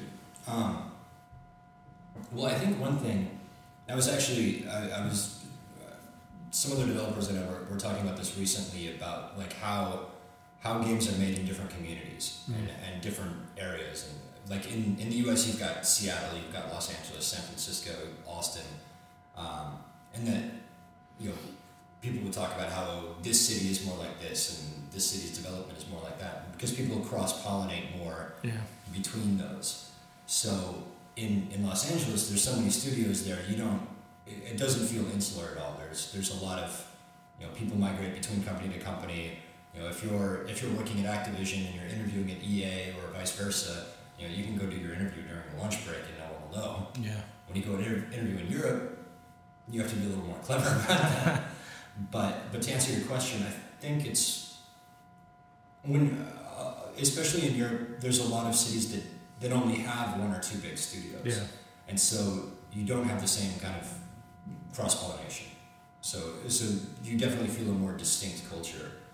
Uh, I think with uh, with Helsinki, there's there's less of that because there are for for the size of the city, there's quite a few game companies. here. yeah yeah And I imagine Stockholm's probably the same way. yeah Um, but but I think in, in other cities where there's like really one or two major shops, then you're more likely to find like this is this is our company culture and it's it's I think in Amsterdam it's pretty much only Guerrilla There's there's Guerrilla. There is, I think PlayLogic has some publishing. Yeah, yeah, publishing, yeah. And yeah. then uh, Streamline Studios, but I don't know if they're doing uh, actual game work or if they're Yeah. just doing outsourcing and, and advertising. And then there's Triumph Studios, who's pretty close by. Okay. Uh, any anything? I mean, how much can you talk about about uh, your your time at Guerrilla without going into like specifics? But obviously, a huge project, you know, with with with Killzone Two, Yeah. and and how that that must. How, how, how did that sort of differ when you're working on something like that, especially on like a new newish platform, and, and compared to like a smaller intimate team and, and, and, a, and a surf game where the attention isn't there nearly as much as, as somewhere where it's it's like a make or break game for, Ah. for Sony. Well, I, I mean, I I don't want to get too much into any of that just Mm. because that's you know it, publishers get weird about these Yeah, things. So you're just talking about any of the internals. I mean, hopefully, I, I don't think talking about team sizes at, at I, Activision. is I, I, I, big I, I, I got your back, you don't have to worry. Yeah, but um, uh, at least from my personal experience of it, um, I would say Guerrilla was an important step for me because that was my first job working heavily with motion capture, hmm and and I fought it at first. Um, it's I, I'm sure any animator listening can can relate that like if, if you're a keyframe animator, mocap is initially a threat. Yeah. And it's not that you think that it, it it's better or anything like that, but it is it is cheaper. And the people who may not understand the differences um, will just assume it's like, oh, you know, we can buy a mocap suit, and then we don't have to have animators anymore. Yeah. And and at that point, some people will say it's just another tool. Um, I, I think it's, it's a completely different way of doing things. It's Mhm. it's the difference between uh, writing a story and editing it. Yeah. So it is changing Yeah, jobs. yeah. So so that was the job that got my feet wet with motion capture. And at first I struggled with it and, and fought it. And then you know by the time I left there, I was like, okay, this is this actually isn't this isn't going to steal my job. Yeah. Um, I am going to have to do things differently. This is not the enemy though. Yeah. And and now you know I'm, I'm working with motion capture pretty regularly. Mm-hmm. Well, now that, now, now that we talked about key, keyframe animation and, and um, mocap, uh, before we get to like the reader questions, one, one question that was asked several times is like, you know, pre-canned anime. It, it's one of those, that, that word is like, whenever somebody in the games media sort of learns like a new sort of technology kind of word, they throw it around without probably even knowing exactly what it's about because like we in the games media, I mean, we're not most of us are not programmers or animators. We don't know the process that well. But can you talk? I mean, there's like uh, just today I saw like Trials HD, which is this sort of motocross uh, puzzle game game almost, and that's like the the the rider is completely f- the physics based. Like the animation, everything is like physics generated, um, and, and it, it looks looks quite cool. And they explained that they, they simply wouldn't have had the resources to animate Mm-hmm. uh, everything that they, they, they wouldn't have wanted. So can you like talk about what is the difference between like physics-based canned and, and all this? Okay, well, pre-canned is sort of uh, like double stating what it is. Mm. Uh, canned would mean like created beforehand. Yeah, Um, which animation is. yeah, yeah, exactly. I mean, there, there is stuff now that like there's there's the physics-based, uh, like what you're talking about with that game, but also um, like what what uh, Grand Theft Auto 4 did with Mhm. I think it was Euphoria, Euphoria, yeah. yeah. Um, where it's it's blending you know a canned animation and adapting it with physics and and it becomes a hybrid of a lot of stuff and that's that's maybe increasingly more common that you know you'll have multiple layers of animation um, but you know different canned animations on top of each other you might have which isn't that different than even what you had in Counter Strike Yeah, you would have you know run left while aiming right and, and stuff like that. Um, but but yeah, physics based is you know it's it's generated by code. Mhm. Um, more and more, I think we're going to see canon and physics blending because Mhm. I mean the ragdoll look is uh, to me anyway, it's kind of a one trick pony. yeah, Um, when you blow you throw a grenade in a, in a game and everybody just flops around like they're ragdolls. yeah, Um, it's not really realistic, and it's not really. I think, I think it's, it's sort of like the, the lens flare of Photoshop about you know eight Yeah, years ago. yeah. It's like, wow, this is really cool. People will get sick uh, yeah. Because I think like in, in, in Gears of War, what Epic does is they, they sort of explain that like the lower body of the character is complete. That's that's animated, but then like for like the hits and things like that, like the upper torso of the character has like physics, so it Yeah. reacts in, in, in, in different different ways. But can you sort of talk about like if, if like with GTA 4 you have Euphoria, how does I'm, I'm, I don't know if you have experience of it, but how does that change the process of like animating a character, for example, if you if That's you use that kind of question. things? Um, as far as I know, and and this I, I might want to sound like a total idiot here, but as far as I know, Grand Theft Auto 4 and possibly The Force Unleashed are the only games that have shipped with Euphoria. Yeah. Yes. There is there's other NaturalMotion products that are cheaper, and I think that's why. Yeah. Um, but I imagine it changes the workflow a lot, uh, but I don't know how Yeah. exactly. Um, from what I've seen, it doesn't. It, it was fun to be drunk in Grand Theft Auto 4, but that was completely offset by like how much of a pain in the ass it was to walk downstairs. Yeah. How bad that looked. So Yeah, that's funny because Sure. like it it uh, there is some variation in the animation in Mhm. in in that game, but but then I'm not sure if you've played Uncharted, no, I haven't. but yet. that has like their whole thing was like they had um, dozen dozens of animations. Well, I guess you have have that now. We have dozens of animations going on Oh yeah. at the same time, and they would have like multiple reload animations and and and, and things like that, and context sensitive stuff, and I think that's more the way to do it yeah. than, than like you know. and it looked far more natural Yeah. most of the time than than what um, Grand Theft Auto had. But maybe the volume of animation you might need in like GTA. Maybe it's I don't know if it's e- easier to do it Yeah. the the way they did it. I mean, I've, I've heard nothing but good things about Uncharted's animation, Yeah, and I mean, I think they have a, they have a pretty big and, and a very good team of animators there. They, they actually work down the street from where I used to work. yeah, But but yeah, I have to say, Uncharted is a game that I haven't played because it was I had a, my PlayStation was in storage for a while, and then uh, I have all American consoles, yeah. so I buy like big loads of games when I go back to the states. Um, you might want to edit that. But you have to you, you have to see it. But like it's, but uh, the Force Unleashed was was a good point because that that was sort of. LucasArts made this huge sort of investment, like like Yeah. Euphoria, and what was the? Uh, they had this The, What was the other they have thing? physics engine thing. the sort of that simulated like you know the qualities of like wood and stone and glass. Know it was pretty cool. I It it was, but then like they made all that investment, which you would think that would pay off in game two, or three, Mhm. four, which Yeah. now probably will never happen. Yeah.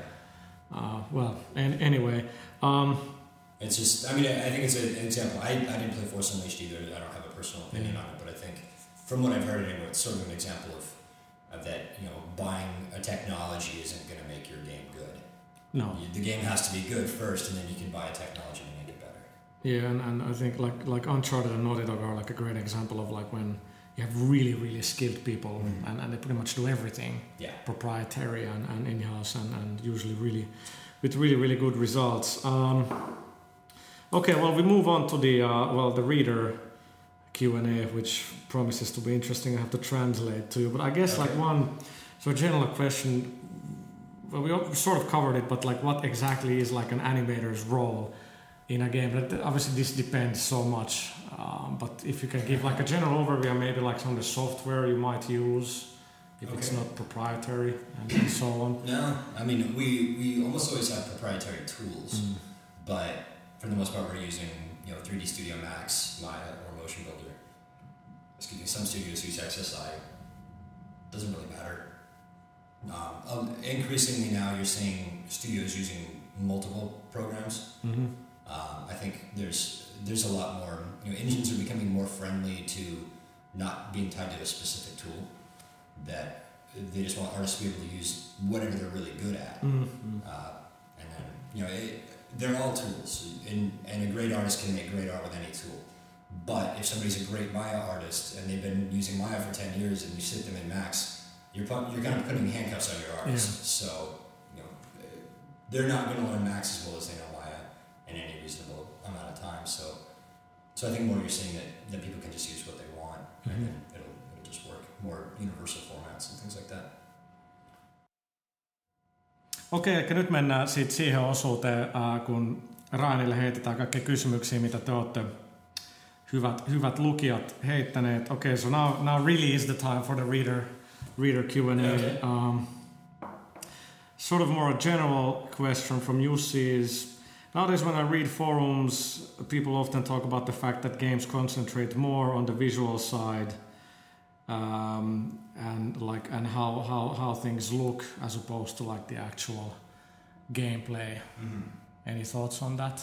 Well, of course, now the last segment and this segment are all, of course, just my opinion and not Of representative of, of who I work for or have worked for. Um, I think a lot of that is this generation. I think it's, uh, excuse me, especially that, and and I'm you know speaking more as a gamer myself than a game developer, but yeah, he's totally right. but part of the problem is games cost so much money to make right now, and it is you know it, it's so hard to get your money back on it that the, I think publishers are just more risk adverse Yeah. because of it. Nobody, nobody, you know. For years, we've always been talking about like, oh, I want to do this artsy game, this super creative game, and and I look at my game collection at home, and I've got those games. Hmm. I mean, I've got I've got my Psychonauts and Okami and Beyond Good and Evil, but you know, me and maybe a hundred other thousand people do. Yeah. People don't buy that stuff. And that's the problem. Is is That's yeah. I'll interrupt here for a bit, Sorry. and like, at the, and and those games, like they're all, all great. But at, at on the other hand, you also have to consider the fact that that publishers have taken risks and put out games you could coin as more artistic, experimental. They even have marketed them, yeah, but eh, in general, most people don't want to play them. exactly. They've, and you sort of have to you have to take into account the audience as well. I'm definitely not saying that people should make those games. Absolutely, they should. uh, And hopefully, we can get sort of into the movie kind of way that like the indie stuff can, you know, you can sort of do it more in, in a more cheaper way, but you have the tools to make it look excellent, and as long as the story is great and so on. yeah, I, I think we're sort of getting to that in, in, in games, but yeah. but I- we've also had lots of great games in the last couple of years. oh, totally. So I mean, it's and it's not to say. I mean, I love I love the artsy games. I understand that they're not mass market. I mean, I don't I don't you know care to go. see and that also makes them the- special for us. yeah, exactly. But but it's sort of like the really vocal minority on message boards and gaming sites um, doesn't necessarily represent like the other ninety percent of people who own a PlayStation. It's like or 95, Yeah, 98. yeah, exactly. And so, I mean, as much as I love those games, I, I still play Call of Duty 4 pretty Yeah. regularly. And uh, It's there's nothing wrong with making a sequel to a game that everybody loved. And, and Yeah. you can call it milking or you can call it that. But, but if there's a demand, then, and if there's a demand for your product, you'd be stupid not to supply more of it. Exactly. Um, Erkki Pikakiväri asks, um, this is about Killzone 2, like what do you think of like the, the graphical quality of Killzone 2, like what kind of achievement do you think it is and like how much do you think we can improve in this generation? Okay. Um, Very broad question, but Guerrilla was among uh, those guys are, are like hands down amazing world class artists. I mean, I I was kind of sick of the gray games and the shooters and stuff before I even went to, Yeah. to, to work on Killzone. But but to me, and and it's a subtle distinction, but. But the way that the, the rendering is, is what really makes Killzone unique to me. Um, there's a lot of I mean there's you know the art direction and, and all that stuff. I mean it totally works for for what the game is and, and it's executed what, what they were aiming to do they executed amazingly uh, but the standout thing to me is is the way the game actually looks more like it's rendered to be realistic and not hyper realistic yeah. hyper realism being like you know if you look at the Unreal 3 um, demo videos or something like that these you know architecture that's just detailed beyond necessity. It's, it's to show off the stuff. And, and I think a lot of game developers really got caught up in that and, and just trying to make things like how can we show off the engine? How can we show off our normal maps and stuff like that where where I think in Killzone the, the rendering and, and the art just serves the purpose of like this is we just want this to look really mm-hmm. good. Not it's, it's not about showing off the tech it's about getting as close to reality. So I think that's where they, they kind of nailed it where, where some other shooters have failed. And I mean, the improvement in the last couple of years, like if you compare to like Xbox 360 and PS3 games like two, three years ago, obviously, you know, you get more used to the tools and, and the software becomes better, but it's also a question of what's important for the team. Like, like if, if let's, I mean, if you look at like Infinity Ward, for them, what is really important is that they hit that 60 frames per second all the time, and sort of all I, I'd imagine all the sort of visual choices they make is also based on that. It's like the amount of objects and and, and, and so on. But uh, the Killzone 2 definitely one of the like best, most impressive looking um, um, games. And then you have something like Bioshock, where Uh, just the un- uniqueness of it yeah, kind of makes it look look really cool. yeah. I, I think with with Call of Duty, what they did is, I mean, I think what they're what they've shown in the masters of their art department is they make the things that you're looking at look really cool, and they don't seem to spend a whole lot of time on the stuff that you wouldn't notice anyway. Yeah. The stuff, the stuff that when um, I'm sorry, when uh, when we're playing games to like to look at the competition, to like looking at a game the way that, that a gamer wouldn't or shouldn't, just like you know looking in the corners, looking at the, the grime on textures and stuff like that, which are which are all you know important aspects to keep you know the the ambience of the game. Um, they don't they don't waste a lot of time on the stuff that doesn't matter. Yeah. I mean, it, it's still it's it's well executed. It looks good, but they won't have you know, a, a ten thousand polygon beer can sitting in the corner Yeah. of you know the helicopter crash level or something like that because it, it's just it's a waste of time. Yeah. Uh, they make it look how it should look. But in this day and age of the I- internet, you have what really gets me mad is people like go to like some back alley and look under the dumpster where the texture isn't the greatest, and they're like, "Oh, this looks like shit." I'm like, and does that? It has like zero effect whatsoever on like the actual gameplay. So, um, okay, another broad question from Turjake: What is the most challenging aspect in the work of an animator? Um, Again, probably depends from the project, but yeah.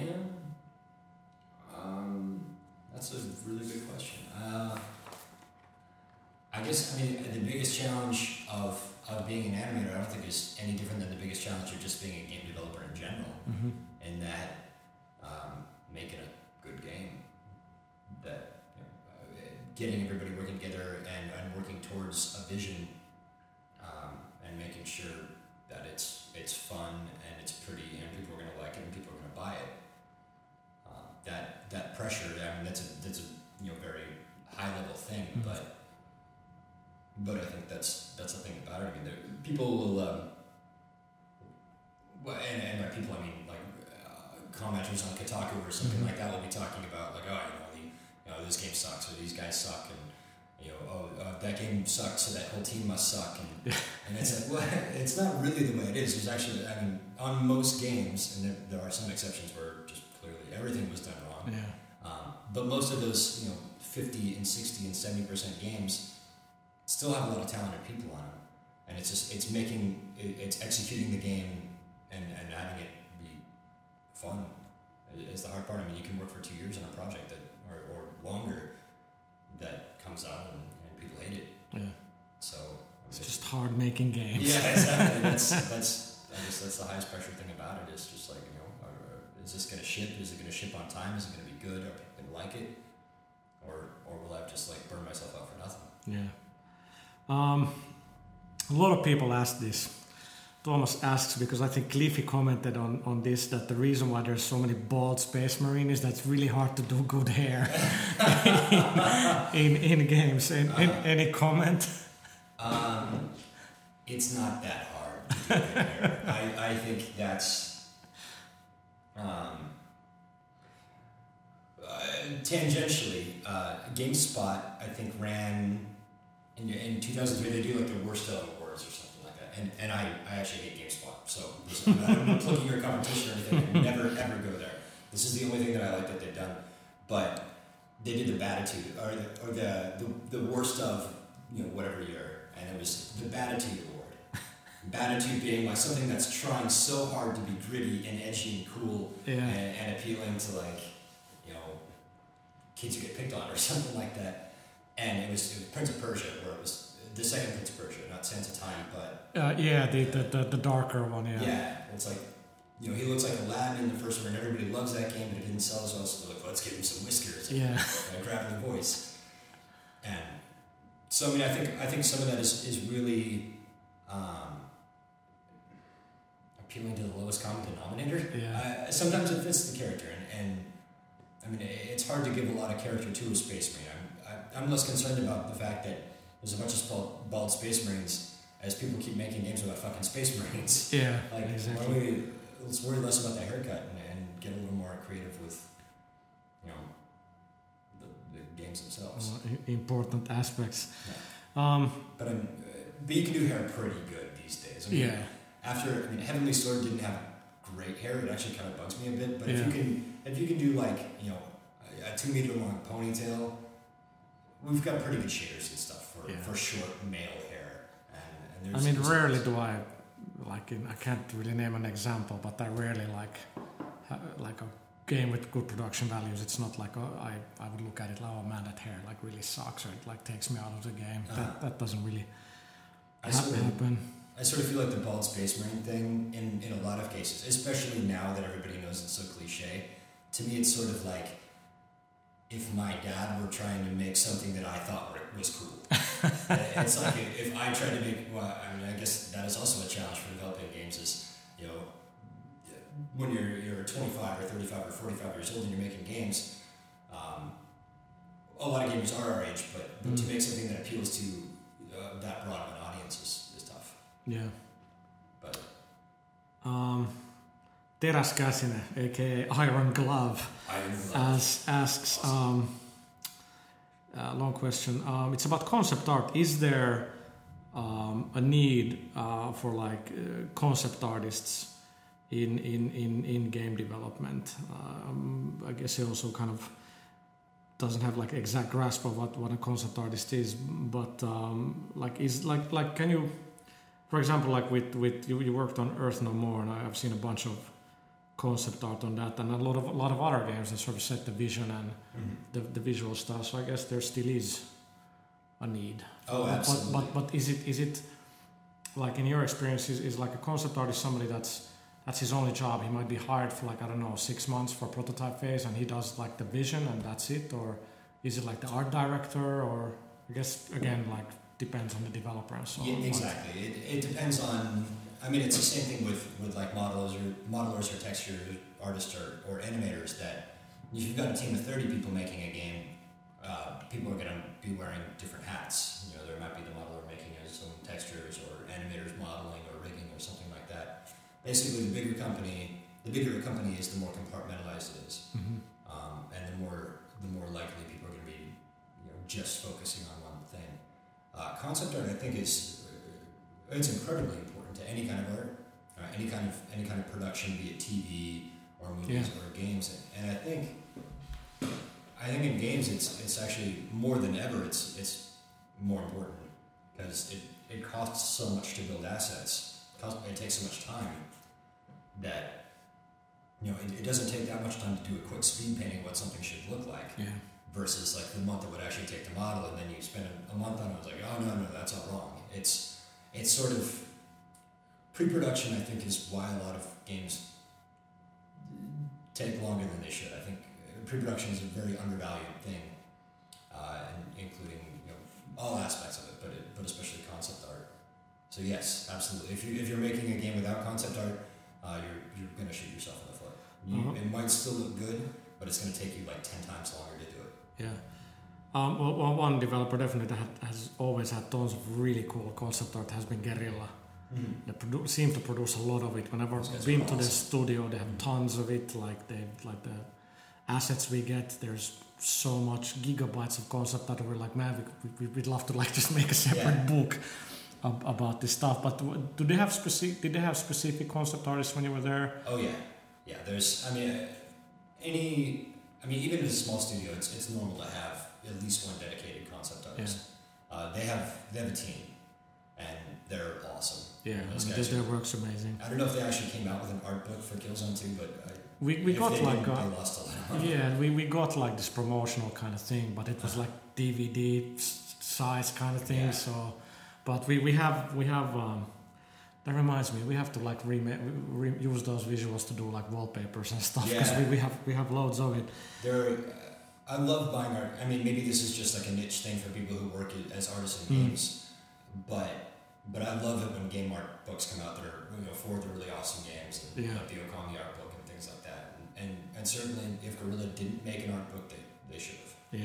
I mean, they, there was so much cool stuff. Just walking into that studio and looking at the walls, it's like, awesome. Yeah, it, it's it's also I think it it inspires the team as well. Mhm. You sort of see that vision um, uh, Absolutely. around you. I mean, I've I've bought a bunch of like as the early the the first Star Wars movies. I think one of the concept guys was Nilo Rodis, Mhm.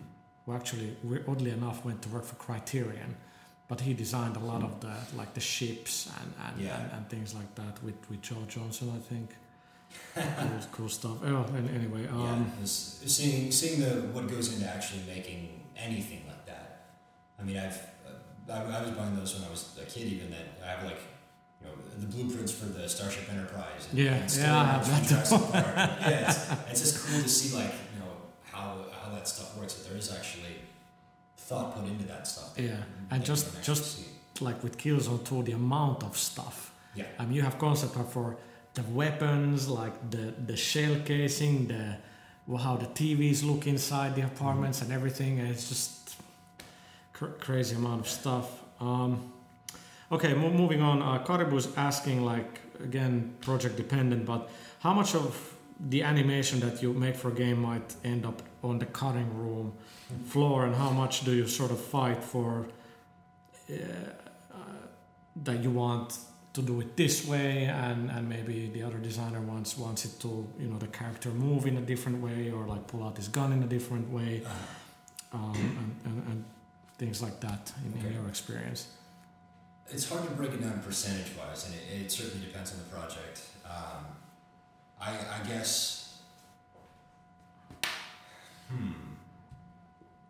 It, it's possible that, that, like, I mean, I, I've seen completed cutscenes with, with voiceover get cut because they had to take out the level or something like that. I mean, that, that's something that, that seems like it should have taken less time to do Mm-hmm. doesn't get down and it affects you know bigger stuff. Uh, and I guess cutscenes is probably the most common thing actually. If you know, story elements get cut out, um, characters get cut. It, it, it wouldn't be uncommon for a game to ship with like you know even thirty to fifty percent of the actual assets that have been done for it. And I'm just pulling these numbers out of my ass, but yeah but yeah, a lot of it can wind up on the cutting room floor, and that's usually a result of that. Sometimes as a result of bad planning.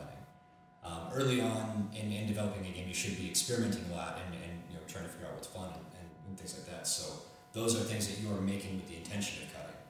Um, so it's kind of a different thing. yeah um, it reminds me I read I think it was on Gamasutra somewhere about about Call of Duty 4 which has this intro where you know you're being driven in the car Uh-huh. you, have you have you seen that Oh, yeah. And I remember when I saw that, I was amazed at it, how long it is, and like how much work that required. Because you have like all these like NPCs doing things there, and like it's a Yeah. quite a long drive. And then I read that a lot of the animations they had there were, were built for like a level that they just couldn't make. Yeah. It, was just half done, and they was like, well, we could actually use this for an intro. Yeah, Which, so it's a good way of like salvaging work that's been done. yeah, Uh-huh. definitely. There's there's often clever ways to repurpose animations that were originally meant for something else. As far as fighting for it, um, yeah, you have to do that sometimes. um, uh, some people do it more than others. I maybe uh, me, I might do it more than some. Yeah.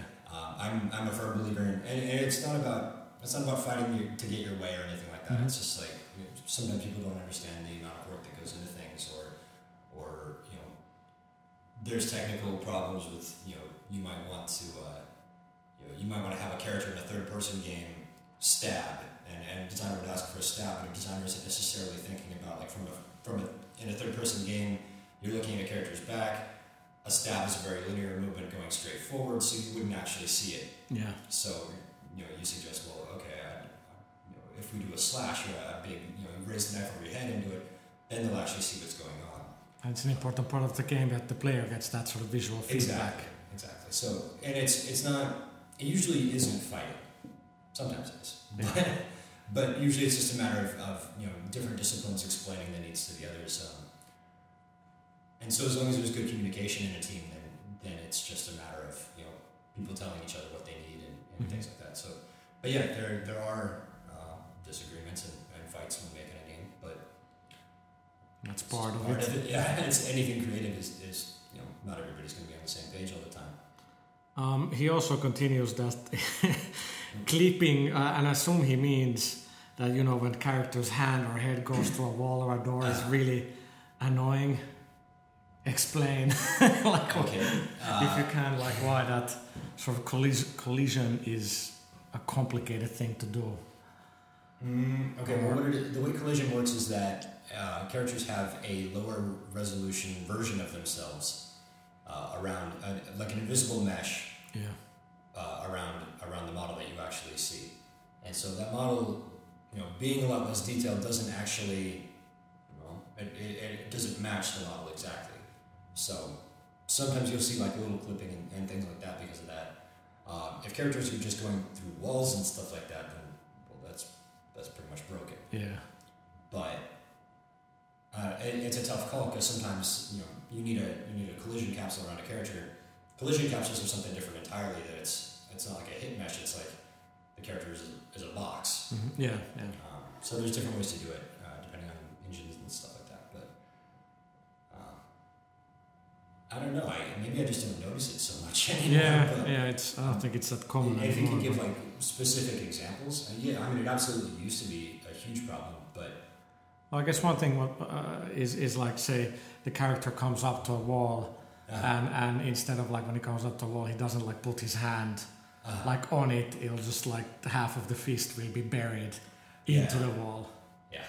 but like even then you would ha- I think one of the things some games are uh, have done is I can't remember which one was it but I think it was was it, Ge- it was Gears of War where Cliff was explaining that, they really try hard to make the character not look dumb so uh-huh. if you run up against a wall, he, he won't just like stop and he, he will there will be an animation for it. So Yeah. he won't actually sort of hit it. He will sort of like, you know, get to cover or like bump into it or things like that. Yeah. Sort of a kind of AI kind of thing, I guess. Yeah, I mean, it's hard to it's hard to say without knowing what the context of it is. Yeah. We talking about first person shooters, you know, Yeah. third person action games, or or what? But, but yeah, I mean, I guess some of it is a collision capsule is a fixed size, depending, Mhm. and no matter what the animation is actually playing. So if you have a character standing with their arms to their sides, or a character standing with their arms straight out, their collision capsule is going to be the same size. So you can't you can't necessarily have that be a variable thing to play along with the animation. Mm-hmm. So you have to find a like a happy medium, Yeah. and that causes some collision problems Okay. Um, in some games. Wait, this is Hanman 48. Great. Um, how important in, in like uh, in the games development business is like being um, educated in the sense like you you've gone through um, um, DigiPen and and he goes on like back in the day it was more common that people just learned this stuff by themselves. Well, especially out here, you know, people learn to program and, and by themselves and learn Deluxe Paint and then migrate onto like 3D Studio Max and and, and, and all that. Is there, can you sort of give an insight to that? Like, will, will companies sort of look at, well, he's, he's going through these schools and like all this, or will they simply look at like you have a kick ass portfolio and you seem like, Oh yeah, you know, what you're doing? that is that's the number one thing. I mean, there's there's I mean, like we were talking about earlier, there are more schools that that are focusing on on good training, and there's there's more good teachers out there than there used to be, but there's also more bad teachers too. Mm. There's a lot of a lot of the schools out there, uh, especially the way some schools work is that a teacher has to be accredited. A teacher has to have a degree, so that means right off the bat they're not concerned about the quality Yeah. well, they are, of course, concerned about the quality, but they need somebody with a degree, and then they can worry about the quality. Uh, game companies don't have that problem, and and actually, with with all the stuff on the internet now, with all the uh, you know, there's so much like online training and stuff you can do. There's Animation Mentor, there's there's Gnomon Workshop DVDs and things like that. It's it's easier than ever to teach yourself. Mm-hmm. Um, so I mean, they're both options. I, I don't think one is better than the other. I would say teaching yourself is harder than the other. Um, I mean, it, it's the same way of you. You definitely need, need to be more self motivated to pull that off. But but for the people who get really good on their own, I mean, I, I think there's in a lot of ways it's more respectable than somebody who went to school for it because Yeah. you know, if you whip yourself into shape by yourself, or you whip yourself into shape with a drill sergeant, I mean, the end result is the same, but the means But the you kind got of, there was yeah, the motivation is, is, is different as well. So you can totally teach yourself. And uh, what I would what I would say to people who are doing that is get on the internet, show your stuff, show show it as much as possible. Listen to what people listen to critiques, listen to what people say. There's there's GameArtisans.com, there's CG Society. There's so many good people out there who will give you feedback for free, hmm but you got to take it. Yeah. Um, Yeah, you have, yeah get, learning how to take criticism as well and learning from it is often easier said than, Yeah. than, than done. And I would I would say that's actually where the art school crowd has the advantage that we spend two years getting the shit kicked out of us. Yeah. So when we get out into games and people are like, hey, you need to make that blue and not red, you're not like, well, fuck you, I'm gonna make it it's like, um, no, I, I know that you're the boss. Yeah. This is this is how it works. So um, getting your ego destroyed in school is a pretty important step too. Yeah. So I'm not going to say one's better than the other, um, but I would say it, it's certainly easier to teach yourself than it ever has been. hmm but Um, yeah, to uh, and sorry for my yeah, long-winded answers. no, no. Um, but but as far as the portfolio part, I don't know of any good game studio that would would not hire a, an awesome artist uh, just because they, they don't have a degree. I- Yeah. I've never heard of that. Yeah, like the, the example I know is like the, the Swedish guy, I think it was Victor, who, who, who did the majority of levels for Little Big Planet. He just basically sent something I think made, made a couple of Unreal levels, and he was like 19. Mm. They just brought him to the UK and, and gave him a couple of days to like work with the Little Big Planet tools, and he was just so so good that Yeah, doesn't matter that he's not schooled or anything. Oh, he's, he's just creative. So no, a degree is just a means to an end. Yeah, well, that, that's what I, that's what I told my parents. You know, I don't I don't need to go to university. Yeah. So um, okay, well, uh, Hanman 48 continues like how how easy? Well, not how easy, but how how how is the job market out there? I guess for for animators and graphic artists. I probably think right now it's Well, it sucks for just about everybody Yeah, right now. yeah. I think. Um, Yeah, it's- from like an employee employer side. It's like there's a lot of people out there now. Yes. But on, on, on that on the other side, yeah, it's there's more people competing for Yeah. for the position you want to get. I've, I've never seen, I mean, I haven't been in a position, like, we haven't been, we weren't hiring at Recoil or anything like that when I was there. The, the animation team was already there when I was hired.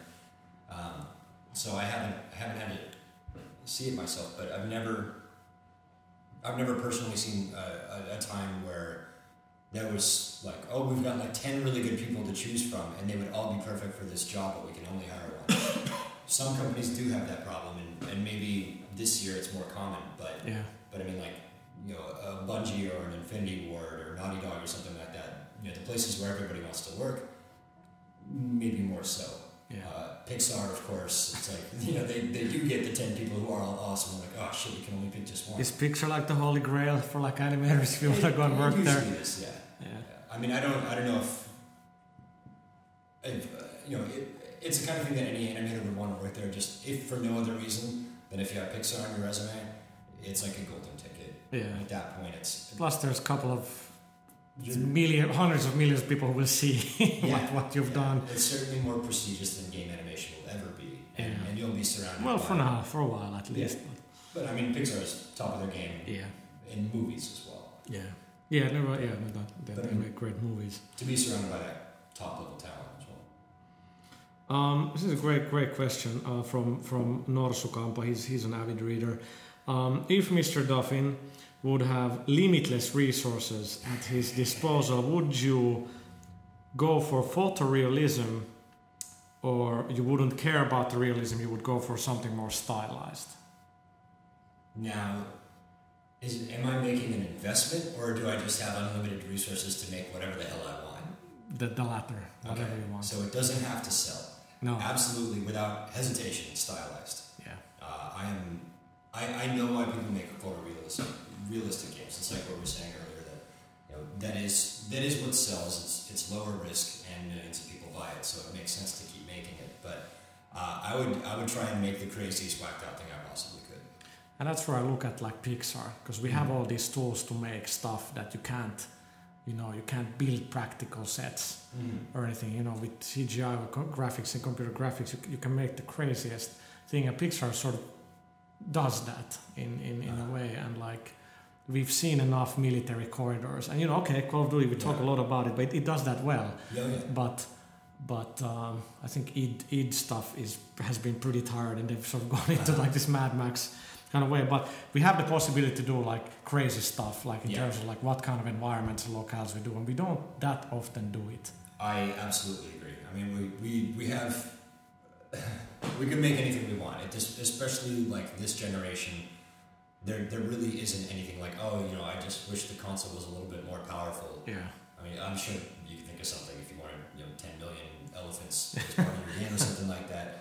But, but for the most part, we're not, we're not limited by the technology anymore. We weren't really last generation as much either, but, but I mean, now we can do whatever we want and we're still making Vault Space Marines Yeah. and that sucks. But but that's not. You know, it's important that people remember that games are are a business, and and in every game studio you go to, you will find people who will answer that question exactly the same as me, and probably most of the art department will say that, and maybe the design department, and maybe even the programming department. But but it's a matter of of this is what people buy. Uh, it's supply and demand. if you don't like the you know if you don't like the photoreal games, don't buy them. Yeah. Buy buy the you know the really you know buy the crazy shit and it, it's not the four is bad. It's just you know support creativity. Well, O- Okami is a great example yes. of, of being being uh, and and well like Res well it's it's very the, the, the genre is sort of Yeah. the, the difficult thing, but you could make like an FPS in, in like a completely alien Right. world. But is it also that it's easier for us to sort of build something that we sort of know? It takes less concept art. Yeah, yeah. Definitely. Um, Um, but yeah, I mean, it, to me, like one of the biggest travesties of the games industry is that the studio that made Okami went out of business. Yeah. And of course, you know, they reformed, but But Mad World, their first game, like completely bombed yeah, on the Wii, and that was a cool like black and white kind of try trying to you know make make it look different and. But yeah, the, the thing we keep keep saying here at the mag as well is like don't complain, like like pe- people complain there's not enough originality and so on. But when when when there is, they don't go out. Then you have to go out and buy it. You know, Or shut the fuck up. and and, and buy it. Yeah. Absolutely, because it's you know people complain about there's not enough creativity and, and all these like everybody's making the same game, and then a game like World of Goo comes out, and then it has like what three three hundred thousand hits on Pirate Bay, and Yeah. yeah, support creativity. It's like, well, Think uh, like like Little Big Planet to me was like a great example of like what you can do. Like Yeah. like it's it's very unique in, Yeah. in the way yes so at its heart it's a 2D platformer but the visuals of it are just like I don't know how um, they just sat down okay well this is this is the kind of look we're gonna go for Mhm. 'cause it's really hard to kind of do that kind of visual style on on the, on the computer but they was like yeah um, why don't we do more of this I mean remember Herman Guerrilla used to used to talk about how you can sort of try something new and innovate in, in a tried and true genre, like like like an FPS. Not that they really did that with with with Killzone, but it's like you know if it's if it's a genre that people are familiar with, you can still. I guess Bioshock is is an example in that even that's you know that's art art deco and and that, but just being in the bottom of the ocean uh-huh. and and and, and stuff like that. It's not even that much out there. Yet it was one of the coolest things in the game that it was so different.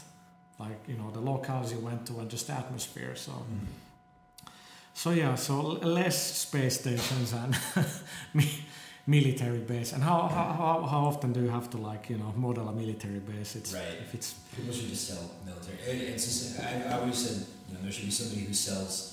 Of course, there's technical reasons why this Mm. wouldn't happen, but but the first person to sell a 3D, you know, a 3D New York City, yeah and just to sell it in a way that game companies can use it is going to be very rich because, I mean, I've worked on I've worked on about four games that have made New York City, and how many other games have done it?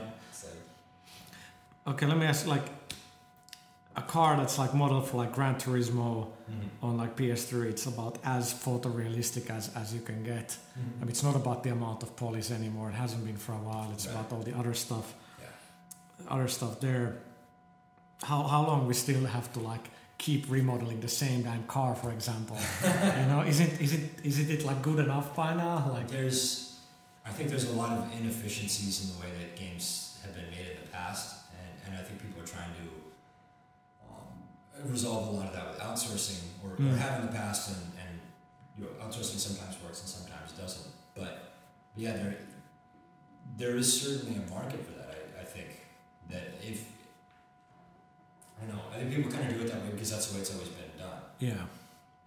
But but yeah, if if if you're make, if four different game companies are making a game that has a you know Ferrari 355 in it, Yeah. then you know it doesn't make any sense to build. Especially it takes so long to Yeah. build. Yeah, So so I think we'll probably see more of that. I mean, there's you can you can there's a lot of stock models out there already, Mhm. um, and they get used a lot in like architecture and, and you know previs and stuff like that. But but most of them aren't really game quality assets or, Yeah. or even game ready assets would probably be the bigger problem. Um, But again, like if you look at like what have we seen so many times on the screen, it's it's like a gun, it's like the AK or the Mhm. M16 or Oh something. Yeah. but but like here's where the animator is is so important because like so many games have like FPS games have the reload animations, but so few do it so well that it Yeah. feels really fucking good, you know most of them suck. and that takes yeah that, and that, that's you know where, where where you have to step up and just Yeah. and it's it's a combination of things to like make it look really good and make it feel really good Mm.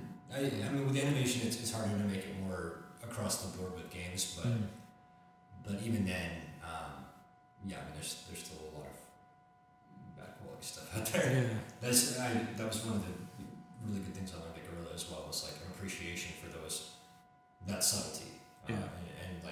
Paying attention to first person and making it not just a pair of hands that are slapped on the camera, but making it sort of feel like a person.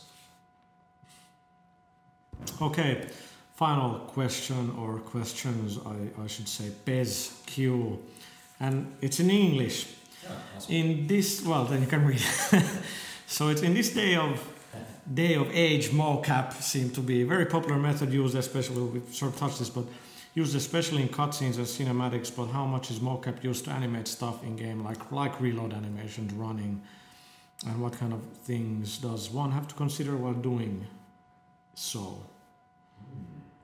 Okay, well, uh, it is. Let's see how much. In, um, let's see. this question sort of is like where is mocap and efficient and Okay. where is it like that For for frame. animations, I would say it is never efficient unless you have. The thing is, a lot of mocap done for games is is not necessarily done by the super prof- professionals. yeah Um, a lot of it is. I mean, if you have a game like Killzone or Call of Duty, you want to bring in the Marines for mocap. You want to have an SAS guy. You have you know special special services or whatever. yeah Somebody who's a badass, and and because that's what's going to convey in there. You don't want you know um, like a you know pudgy game developer stepping into a mocap scene Yeah. and pretending that even that that's what you get a lot of the time. Um, so that works for some stuff. For for like first person games, mocap to me is pretty much useless. Because if you look at a first person animation from a third person perspective, you'll see it's it's all wrong. mm-hmm. Um, a, a first person shooter currently, you know, you're, you're looking at it through a monitor, which is sort of like looking at the world through a you know a, pair of binoculars or something. You have no peripheral vision, uh, so you have to move everything. You have to move the action in front of the camera. You have to you have to basically lift the hands up and put everything right in front of the face, but without actually blocking the action.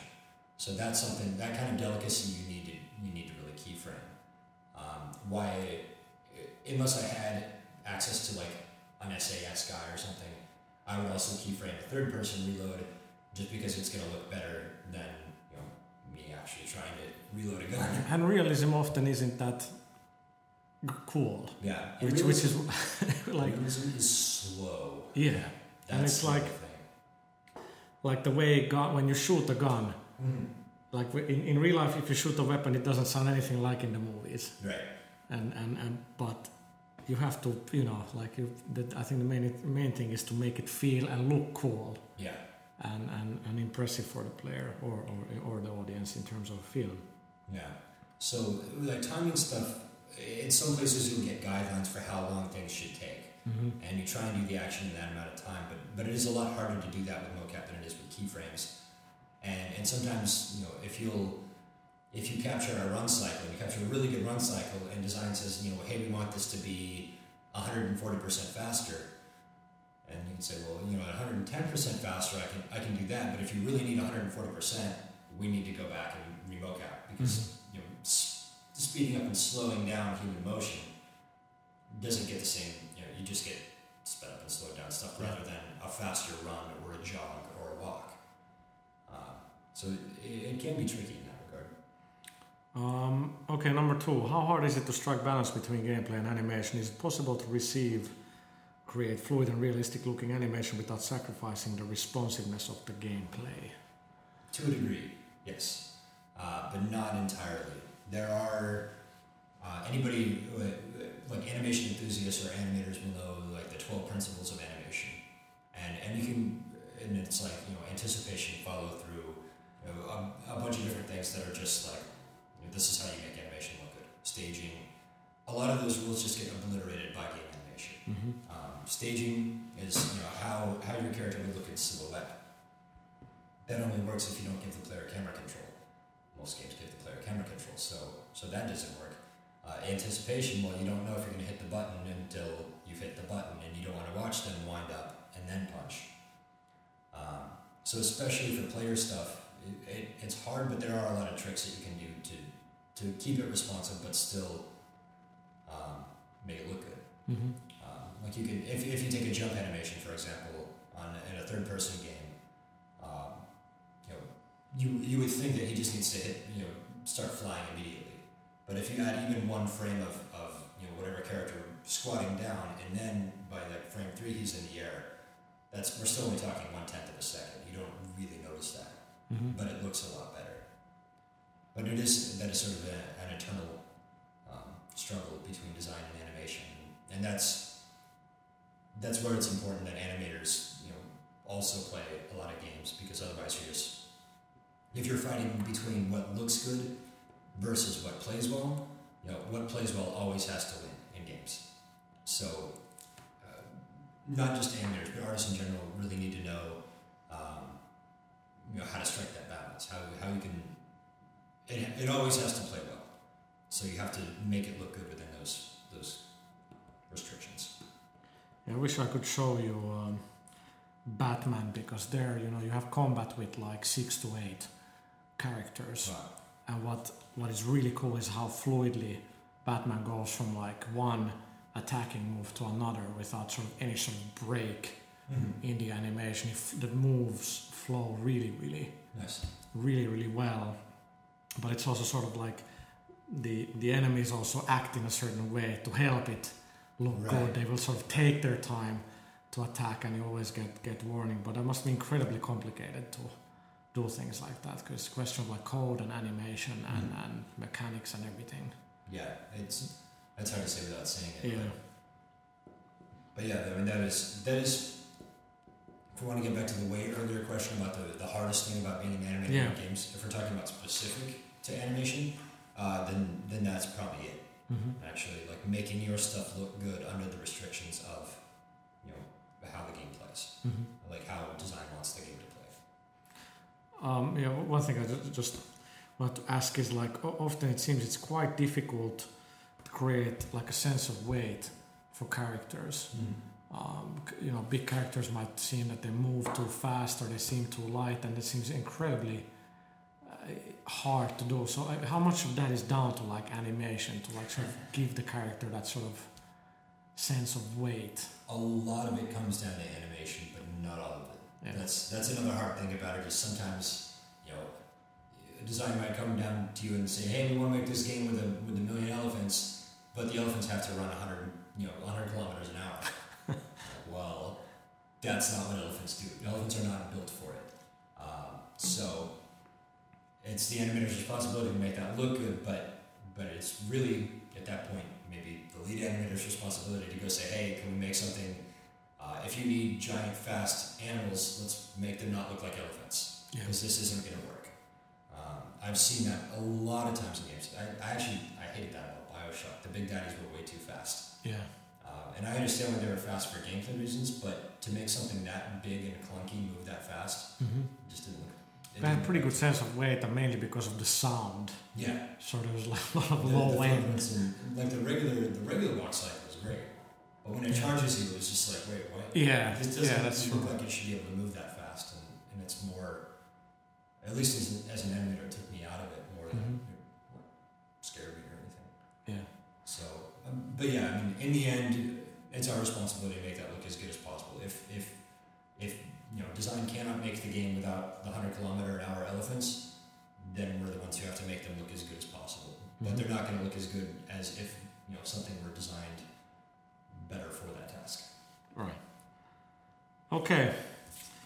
That's all the questions I selected. There were so so so many. So uh, we we we've gotten to the end. So Ryan, thanks very much for uh, taking the time out. No problem. Um, And- if anybody wants to hear more about the, animation industry from a animator's perspective, I actually I do a podcast with a couple of friends of mine uh, that I used to work with uh, when I was living in Texas.